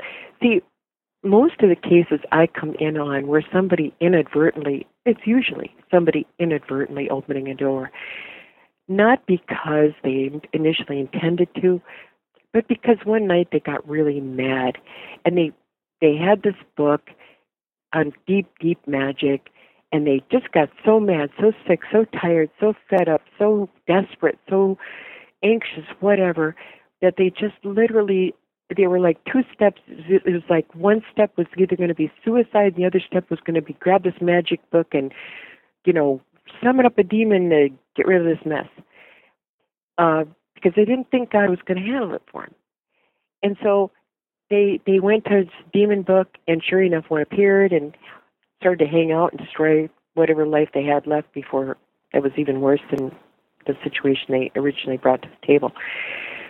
It's more damaging when adults go into something like this because adults adults are capable of channeling a lot of focus and intention and and concentration and power into their own thinking. And they're also able to uh, put a lot of power into their words. And those words can kill. They can hurt. They can just start eating away at other people. You know when you say mean really mean mean things it literally is a wound. It can wound the energy uh, sphere of the other person, the aura of the other person. Everybody has their own aura. And we all have a we're electromagnetic beings. How can we not have an electromagnetic field, right? So when you throw really mean things at somebody, it hurts them. It does. It wounds them. Not just emotionally, not just mentally or whatever. It can literally physically attack them. You know, sometimes you get uh, in a fight with somebody, nobody touched anybody, nobody slapped anybody or anything, but you come away and your stomach hurts. Yeah. Right? Yeah. Well, maybe your stomach is the, is kind of your weakness in your body. It's the one place that you're kind of. That's weak. where it manifests. Yeah. Yeah, and the other person, they might get an earache or they might get a pain in their back or something, right? Because maybe that's their weakest point. See, in studying Castaneda, I learned a lot about energy. Um, I also felt after I got to the Eagle's Gift that Castaneda had really kind of gone off track and lost himself and believing his his basically his own philosophy. But uh, but for the most part, what I really learned about reading Castaneda was how the energy works around the body. It it taught me a lot of things, and I kind of took it as a stepping stone. I didn't actually want to read the book. Well, I can't say that. I was kind of interested, but I ended up reading every single one. Okay, mm-hmm. for me that's pretty odd. All right, I read every word of every single one. And I kept asking God, why are you having me read this? I, I have no interest in sorcery or any of this type of thing. And he, you know, I just kept feeling like I, one day I was going to need it. Well, when I ended up down in Juarez, I needed every single thing I'd ever read or ever learned, and not just what he had taught me, but what I had then learned more from other Native Americans and uh, Mexican, uh, the the, the uh, Tarahumaras, you know, and this type of thing. All of these other uh, Indian tribes that I had worked with. So it took every single thing I'd, I'd ever learned to deal with that situation. Hmm. The, the in, see, the thing is, is that you can pursue knowledge on many different levels, and you're not going to get occluded with demons and hammered on by this and that and the other thing. You might, and you might not. Be careful. Watch what you're doing. So that kind of gets into the intention. that kind of gets into the level of uh, of possession that you have on your website. So you talk about the the three stages of uh, possession, and, I, and before we run out of Mhm. time, I want to I want to ask you a couple specific questions about this. So Sure. um, you've got infestation here, uh, oppression, and possession, and there's a sort of a Yeah. checklist checklist below each one, and you're kind of you kind of throwing all this stuff in together and saying like this is this seems like a stage of uh, you know the first stage of infestation or whatever. But but let's say somebody's having uh, oh, I'm getting into this uh, incubus and succubus thing again. So like let's say somebody's having incubus and succubus encounters that's been going on for decades, yet they don't have, and that that's actually I would consider that being uh, on your list under infestation, under uh, sex while Kind of, falling yeah. asleep or whatever, right? Being attacked sexually while while sleeping. So, but they don't have a lot of the other things on the list happening. Exactly. Like, what would you suggest? Well, for one thing, I'll say anybody reading those lists, you're talking about you'd you'd have to have a very strong three Right. and two or three or four a week to the uh you know if you if you- you'd have to have like six or seven of those things, three or four of them weak and and two or three very strong Right. to even qualify there. Uh, the the incubus succubus dreams and this type of thing um, can often be influenced. They can often be something not demonic at all, but basically very sexual entities that uh, have, you know, they they do literally pull people's life force. And this is exactly what was happening with this woman in the hotel. Um, and a lot of times there's people that I I I get emails from who are um, attacked to the point where uh, it's actually almost six and one half dozen the other, where they literally at this point in time should really check themselves into a therapy center, and at the same time, perhaps uh, learn how to strengthen and protect themselves. If you're having those types of dreams, there's one very easy way to stop this whole thing. Basically, get some salt, get some exorcised oil, water, and salt Huh. and spray your room down, put salt under your bed, put a blessed holy card or something under your bed, get a rosary that's blessed, hang it on the back of your bed, uh, put salt under your mattress, um, put it under your mattress pad if you want, wherever you want to put it. But you know, just I'll tell you what, salt the corners down of your room, hit your closets, hit your door, around your door, and that. And the the one blessing in there, there's blessings and prayers. There's a link on there. It says blessings and prayers, and there's what they call the Epiphany blessing. The Epiphany blessing started in Ireland.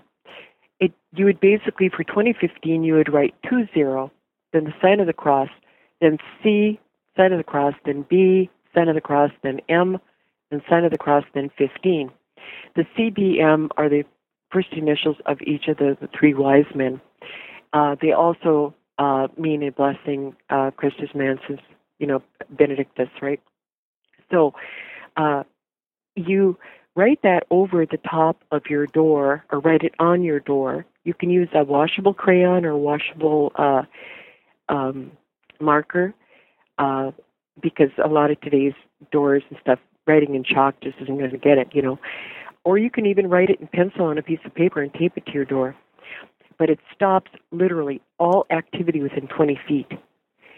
So you can literally write that on every single door in your house, inside and out, closet doors, everything. It's going to stop all activity within 20 feet. And then get some salt and put it around the deals. I have salt. I have exorcise salt. Try getting it from your local priest. Good luck with that, guys because unless you know him and unless he's willing to do it, most of them don't even have the prayers handy. Most they usually refer you to the diocese exorcist for that, and he usually also has a huge parish of his own and stuff. It's very difficult to get Huh. anymore. It really is. But I do have it. I give it away for free.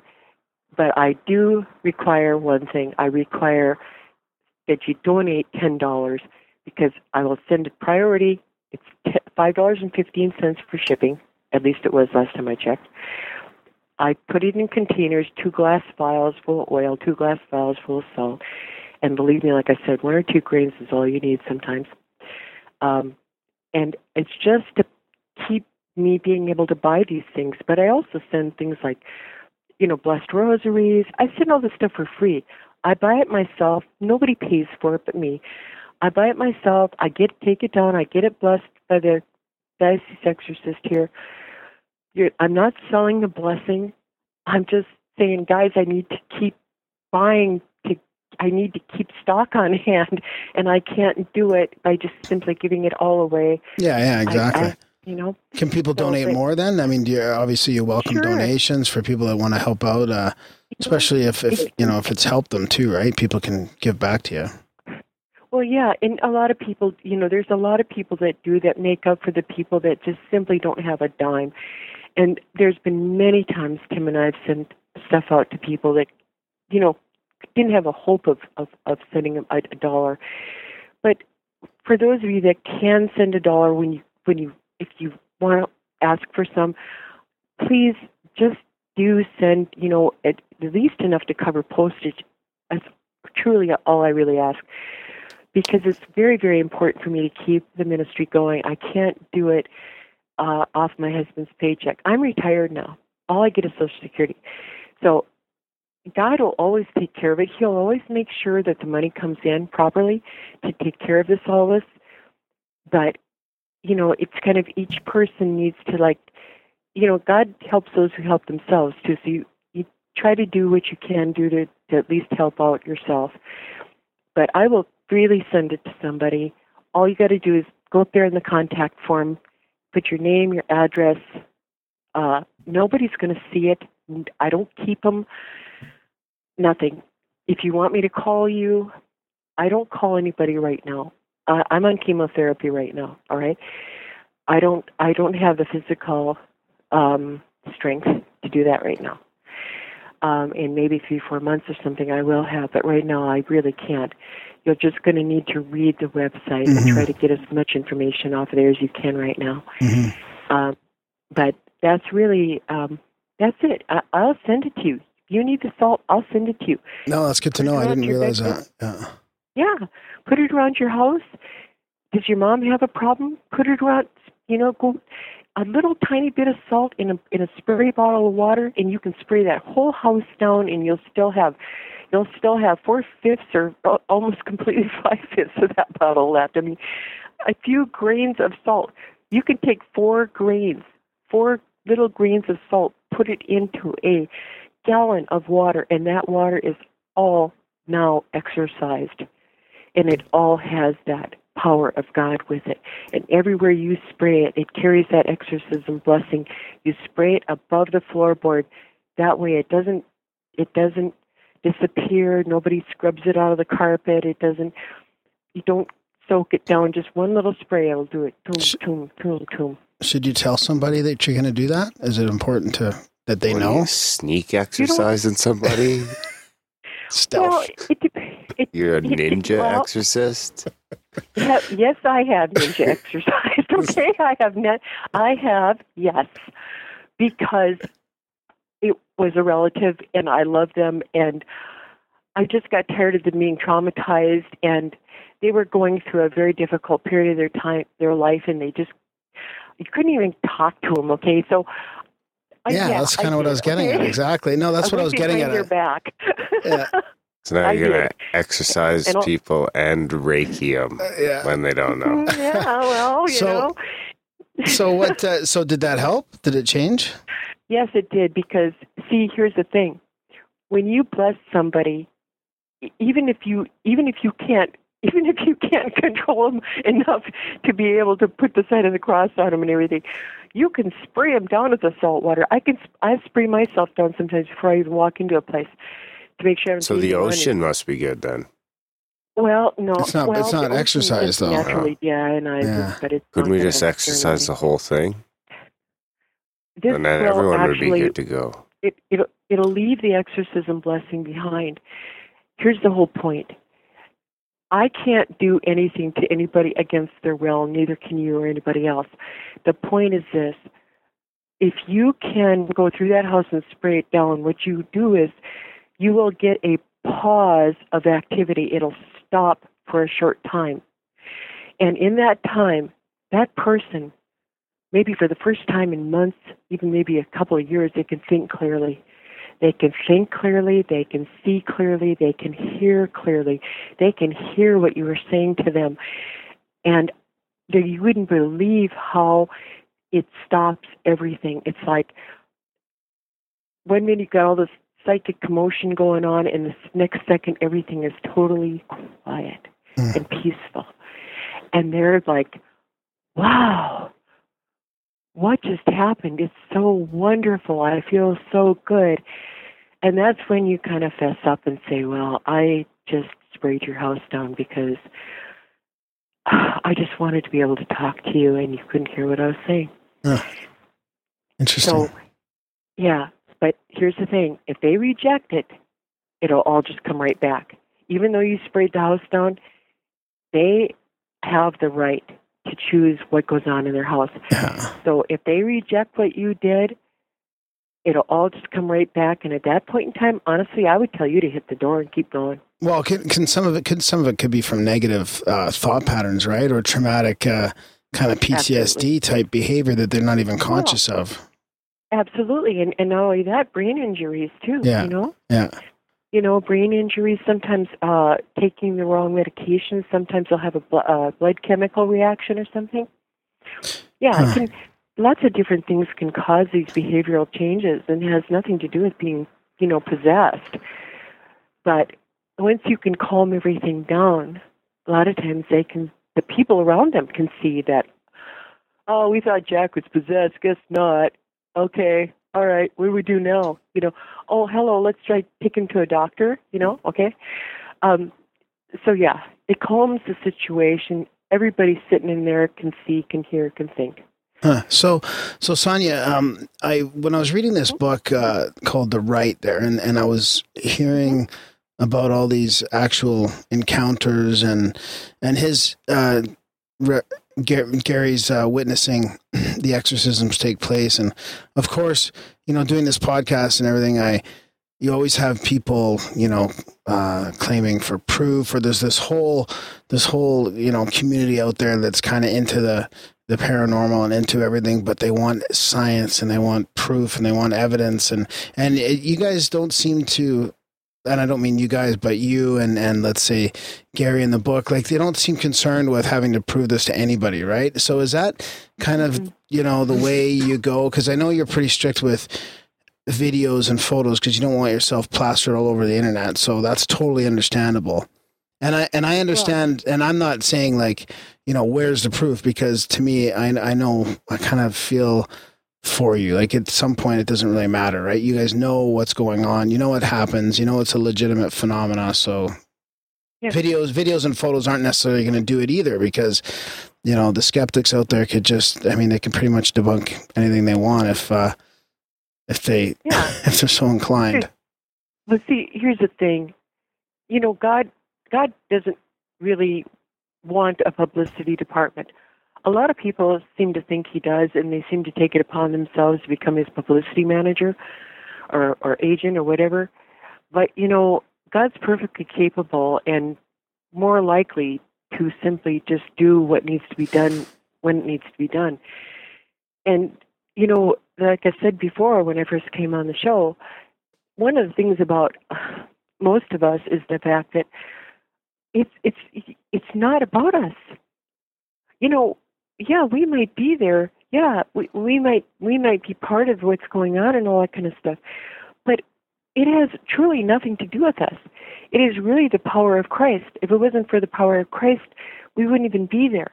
I mean, if if the situation is judged to be a situation where an actual exorcism is necessary, then it's really God showing us that, proving that to us, not us proving it to God.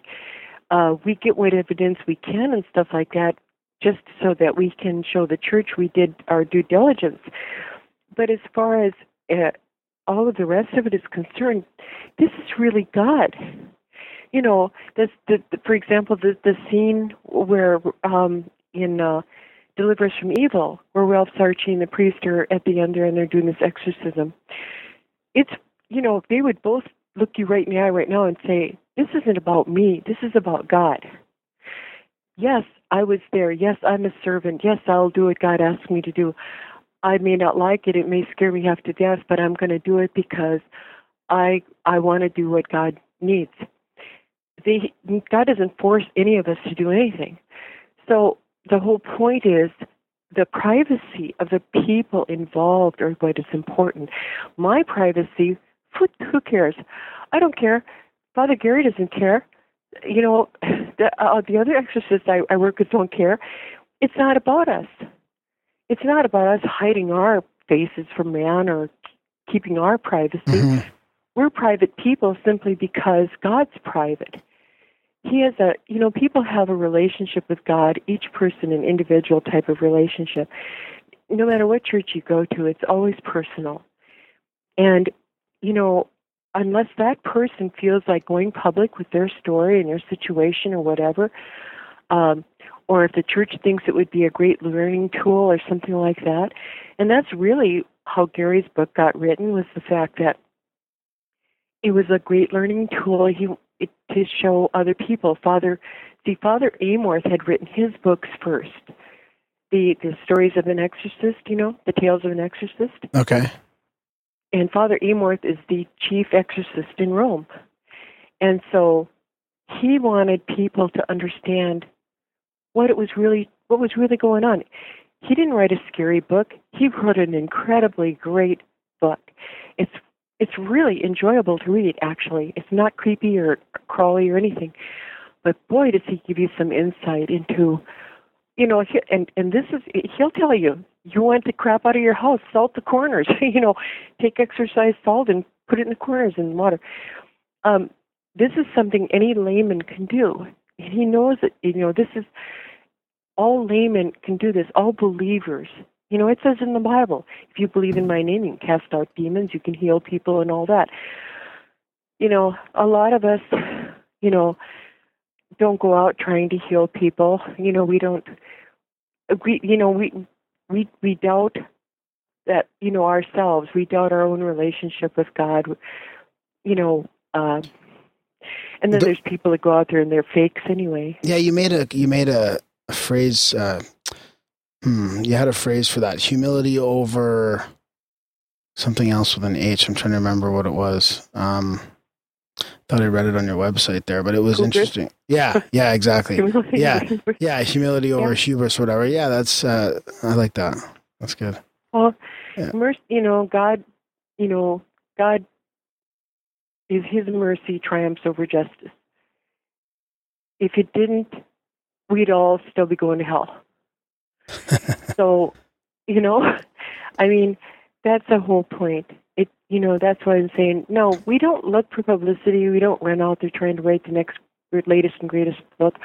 I do want to write a book about Juarez. Yeah, I was going to ask you about that. Oh, it's going to be about that that uh, Juarez thing. Yeah. huh? Okay. Yeah, I've already got 44,000 words written on that book. I just need to refine it more. I've never written a book before, okay, guys? So, needless to say. Well, you've almost got a But- book's worth of stuff on your website, so you you're probably closer. Yeah, you well, think? Well, you know, the you know, the thing is, is that I just wanted. I don't know how much, how long I'm going to live. None of us do, right? And I just wanted to put out there in the most clear way possible. Just let people understand that it's not. It, it you don't have to be scared out of your skin all the time. You don't have to, you know, fall on your knees wailing and screaming if you see your kid walk out of his bedroom with a Ouija board under his arm.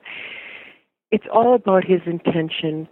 Uh, maybe he just needs a little more, you know, just realize he probably wouldn't be looking for so many answers if you weren't working with, you know, if you want your kid to get the answers he really needs, work with him. Say, hey, you know, what are you, what are you interested in this? You know, why are you interested? You know, and and and don't you know don't gaff him off and insult him and and hurt his feelings say okay well look let's let's research these things together but let's do it in a way that's more a little bit more controlled and in a way that we you know i you know i think is a little safer. Yeah. and yeah. then and start working with the the kids and or even yourself as an adult. Just think to yourself about it. Just say hey am i really going about this in the right way? Maybe i can do this in a way and cover my own ass at the same time okay? Because there, you can. You just need to protect yourself. You know go over to a catholic church. Take some things to be blessed. Go to the rectory. You don't have to go to the go to mass and this. Go to the rectory you know leave leave them in a a, a case or bag or you know put them in a ziploc bag so the priest can see what he's blessing.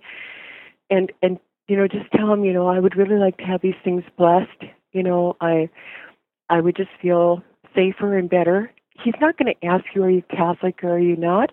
He's going to say okay you know just say i would feel really good if these were blessed. Would you please bless them for me? Don't be afraid to leave a small donation for the church. Do not make it out in the priest's name. He will feel absolutely insulted. Make it out to the church if you're going to donate. And then go on about your business. But you know hang hang, hang some blessed medals in your room. You know wear a rosary around you. I'll tell you right now i would not be caught dead out there working doing what i do without my rosary around my neck and i'm not kidding like a necklace i wear it like a necklace it Well- protects me all the time Well, I like that that advice, and it's not dogmatic and part of like you know you have to become a full blown Catholic and that type of thing. So I, I appreciate your openness don't with with all that. at all. Yeah, yeah, So it's probably a pretty good spot to uh, to wrap it up on. Is there anything else you want to mention to our listeners? you know um how much time we have just a couple minute or two Yeah, yeah, a few minutes. Okay, I just want to say one thing, all right? About Easter. A lot of people look at the horrible beating and everything that Christ took, and they think that that was that you know uh, that that whole that suffering thing. They they focus too much on that. You know that when Christ says he didn't want to drink the cup, or he you know he was concerned about would he have the kind of the guts to do it it was that moment where he had to consign his spirit to the Father. Uh, Where if that for that moment the Holy Spirit, for the first time ever, left the body, the physical body of Christ, and he was all by himself. And that's why he said, My God, why have you forsaken me? That's where the grief of God actually entered in and that whole temple thing tore and everything else. But that was the cup all along. Jesus knew the beating and all that. He could handle that.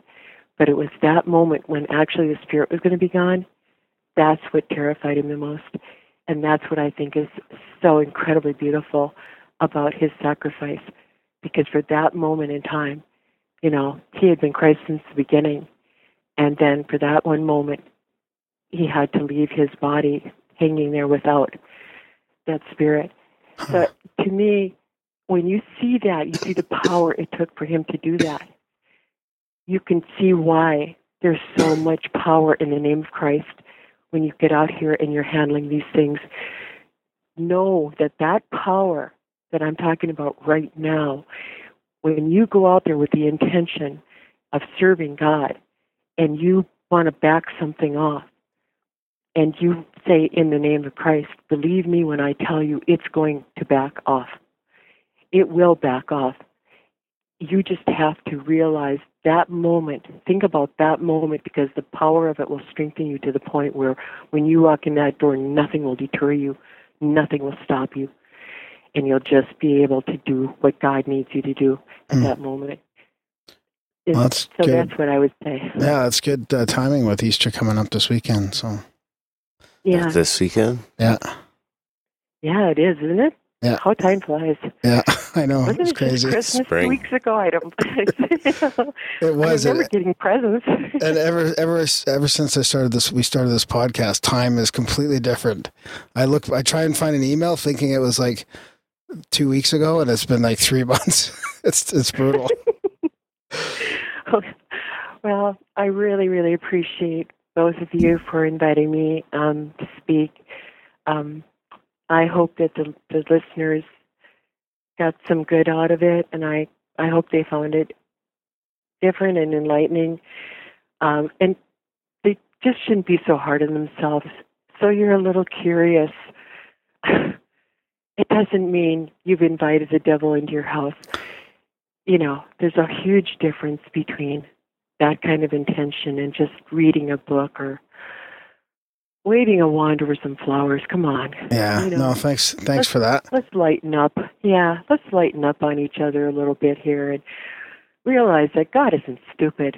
Okay, He knows the difference between what you're doing and what you're not doing. You know, so you know, you don't have to be afraid of God. Faith, faith is faith is easily explained in one word: trust. Yeah. You trust Him, you've got faith. If somebody says, "Well, I don't know what faith is," don't worry about it. Do you know what trust is? Yeah. Well, Yeah. there you go. Well said. Well, thanks for coming on. We really appreciate it too. It was uh, very interesting. And make sure you keep in touch when you if you do cut, get that book out here and uh, yeah, send us over a Yeah. copy. Well, I- I should be done. Yeah, I should be done within the next month or so, maybe month to six weeks, and uh, I'll I'll just be putting it out on Kindle and stuff, uh, all the ebook channels um, that that are out there, um, and because that way I can kind of donate the money from the sales of it to, you know, different charities and causes that I, you know, care about, and uh, there's just a lot of different things that I I do um, that I, I really love and care about. So, yeah, I, you know, I, I want to get it out there because it's an incredible story. You know, this isn't. I'm not writing it out there to say, "Oh, look at me, I'm so cool." hmm I was scared to death, guys, every single minute of the time I was out there. And the next year, too, there's a sequel to that book. It's an incredibly beautiful story. It's an incredibly, it's, it's just got everything. You know, murder and mayhem and intrigue and magic and you name it, it's in that story. And both books are just phenomenal. And it's got the Native American side of it, it's got the Costa Castaneda side of it and it's real. All of it's real. These people are still alive, okay? The people that were there, my team, these guys, they're all still here. They're all still alive.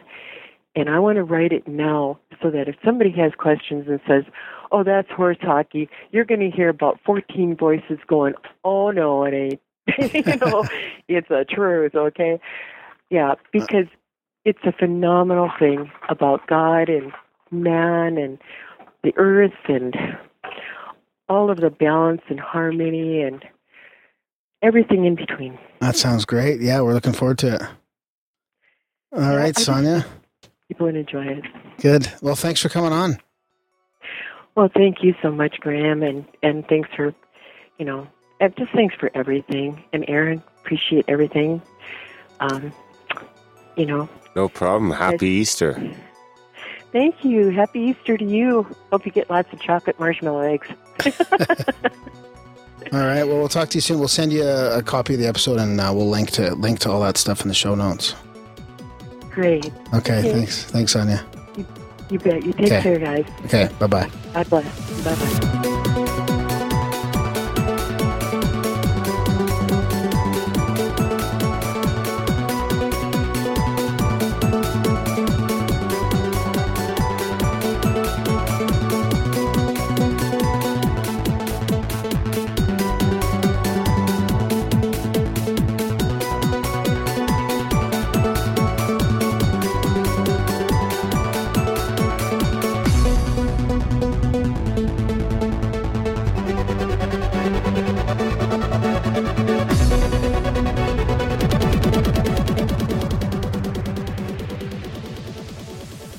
Welcome back to the Grimerica Show. That was our chat with Sonia Brosz from GetRidOfTheGhosts.org. What'd you think? Yeah, yeah, it's it's interesting. I mean, it was a little more um, uh, a place based, if you know what I mean, like uh, like like uh, exorcism of you know ghosts in places and stuff like that. I was I was trying to get a little bit more into the the people uh, thing and you know that, the demonic possession kind of stuff, but uh, it's fa- it's I don't know, man. I I'm interested in it. I really think there's something there after reading about it and, and listening to her and, and it makes me question other things like if uh if using Jesus' name or some other sort of dogmatic religious prayer helps, what's going on there? Yeah, I don't know. it's- Yeah, I don't know. That's that's where I start to have problems with it. Is it get, it did get a little religious for me, especially near the end. But I don't know if that's maybe because I mean the books the books are probably based on something that we're all talking about anyway, right? It's just it's been interpreted in different ways, or Yeah. you know, yeah. Like I wonder if it's about for example that the prayer I think it's more. is it about I the think intention or I the think it's more of it, about right? the intention and the emotion attached to it. I, th- Yeah. I really think emotion plays a really big role. Yeah. And belief. Yeah. Right. What- Whatever you use to get there, I guess, whether it's belief in yourself, belief that it's possible, belief in a God, belief in Jesus, you need to actually, you know, I think belief is a big part of being able to do things like that, maybe. Yeah. Yeah. And he and you got to heal. placebo yourself. Yeah. And then there's other things that'll help, like there here exercise olive oil and holy water and the salt. I'm gonna uh I'm gonna get to her website there and order some of that for sure and maybe send her a little donation. It's cool that they don't really charge for that stuff. Salt. Yeah. Then you can exercise. Exactly. You can exercise while you're exorcising. Well, we want to thank Sonia for coming on. And we'll link to all that in the show notes. And we've got lots of episodes coming up. We've got uh yeah, at least one a week. Next One- episode out will be Toby Rogers. Really? Yeah. Hmm. Feels like We're feels back like- on. No, we're back where We're we back should be. Man. We Okay. were fucking a month behind. Yeah. We still owe James an apology, really. Yeah. So now we're back to where we should be. Ganja Godfather. I forget his name. Toby Rogers. No, not Toby. Oh, the ganja guy. Yeah, Yeah, you'll hear it in the it's an interview. Italian name. It's an Italian mobster name. Yeah, yeah, yeah. That's that. Uh, that was a fun chat. Toby's great. Yeah. And then, uh then We got a roundtable coming up with uh, Alex Tsakiris and Conner Habib. Yeah. And we've got Niels Hickman coming up after that. And I'm going to be trying to get Gordon Freeman in the studio to talk about uh, the Hidden Stonehenge. I'm almost well, I'm just partway through his book right now. You're gonna bring that guy in this place. You betcha. He's gonna fucking run right out of here. No, he'll he'll be okay. Think so? Yeah, he's visited. He's visited like ancient stone circles in the middle of the up? night. Huh? Yeah. in air quotes. yeah. Yeah. Um. So So I lose the freedom. I lose freedom in my own studio. no, you can just tell him. We're, we're Say, gonna be. I'm just gonna be doing some stuff. You just gotta deal with it. Yeah. Poser. Take off, eh? I think that's about it. Support the show, of course. Grimerica.ca slash support. Um, we always appreciate that. Helps us keep upgrading and paying our bills. Uh, sign up for the newsletter, grimerica.ca slash news. Already, if you already signed up, sign up your friends. Maybe we could make the mission for the week to sign up three people for the newsletter. Sure. Yeah. And I think the newsletter's only at like maybe less than 10% of listeners. Yeah. So we could drum up some newsletter. Then you get updates of, uh, Backstage and of when the live feeds are and stuff like that. Um, new blogs. What else? Yeah, so sign people up for the newsletter. There's something else too. Oh yeah, well you already spoke about reviews. Review the show where you can. That's another thing where it's reviews are less than one percent. I think less than one percent people Yeah, it's crazy. reviewed. So that's something you can do right now, and uh, it doesn't cost you a thing. Yeah. All right. Spamgram. Thanks, buddy. See you next week.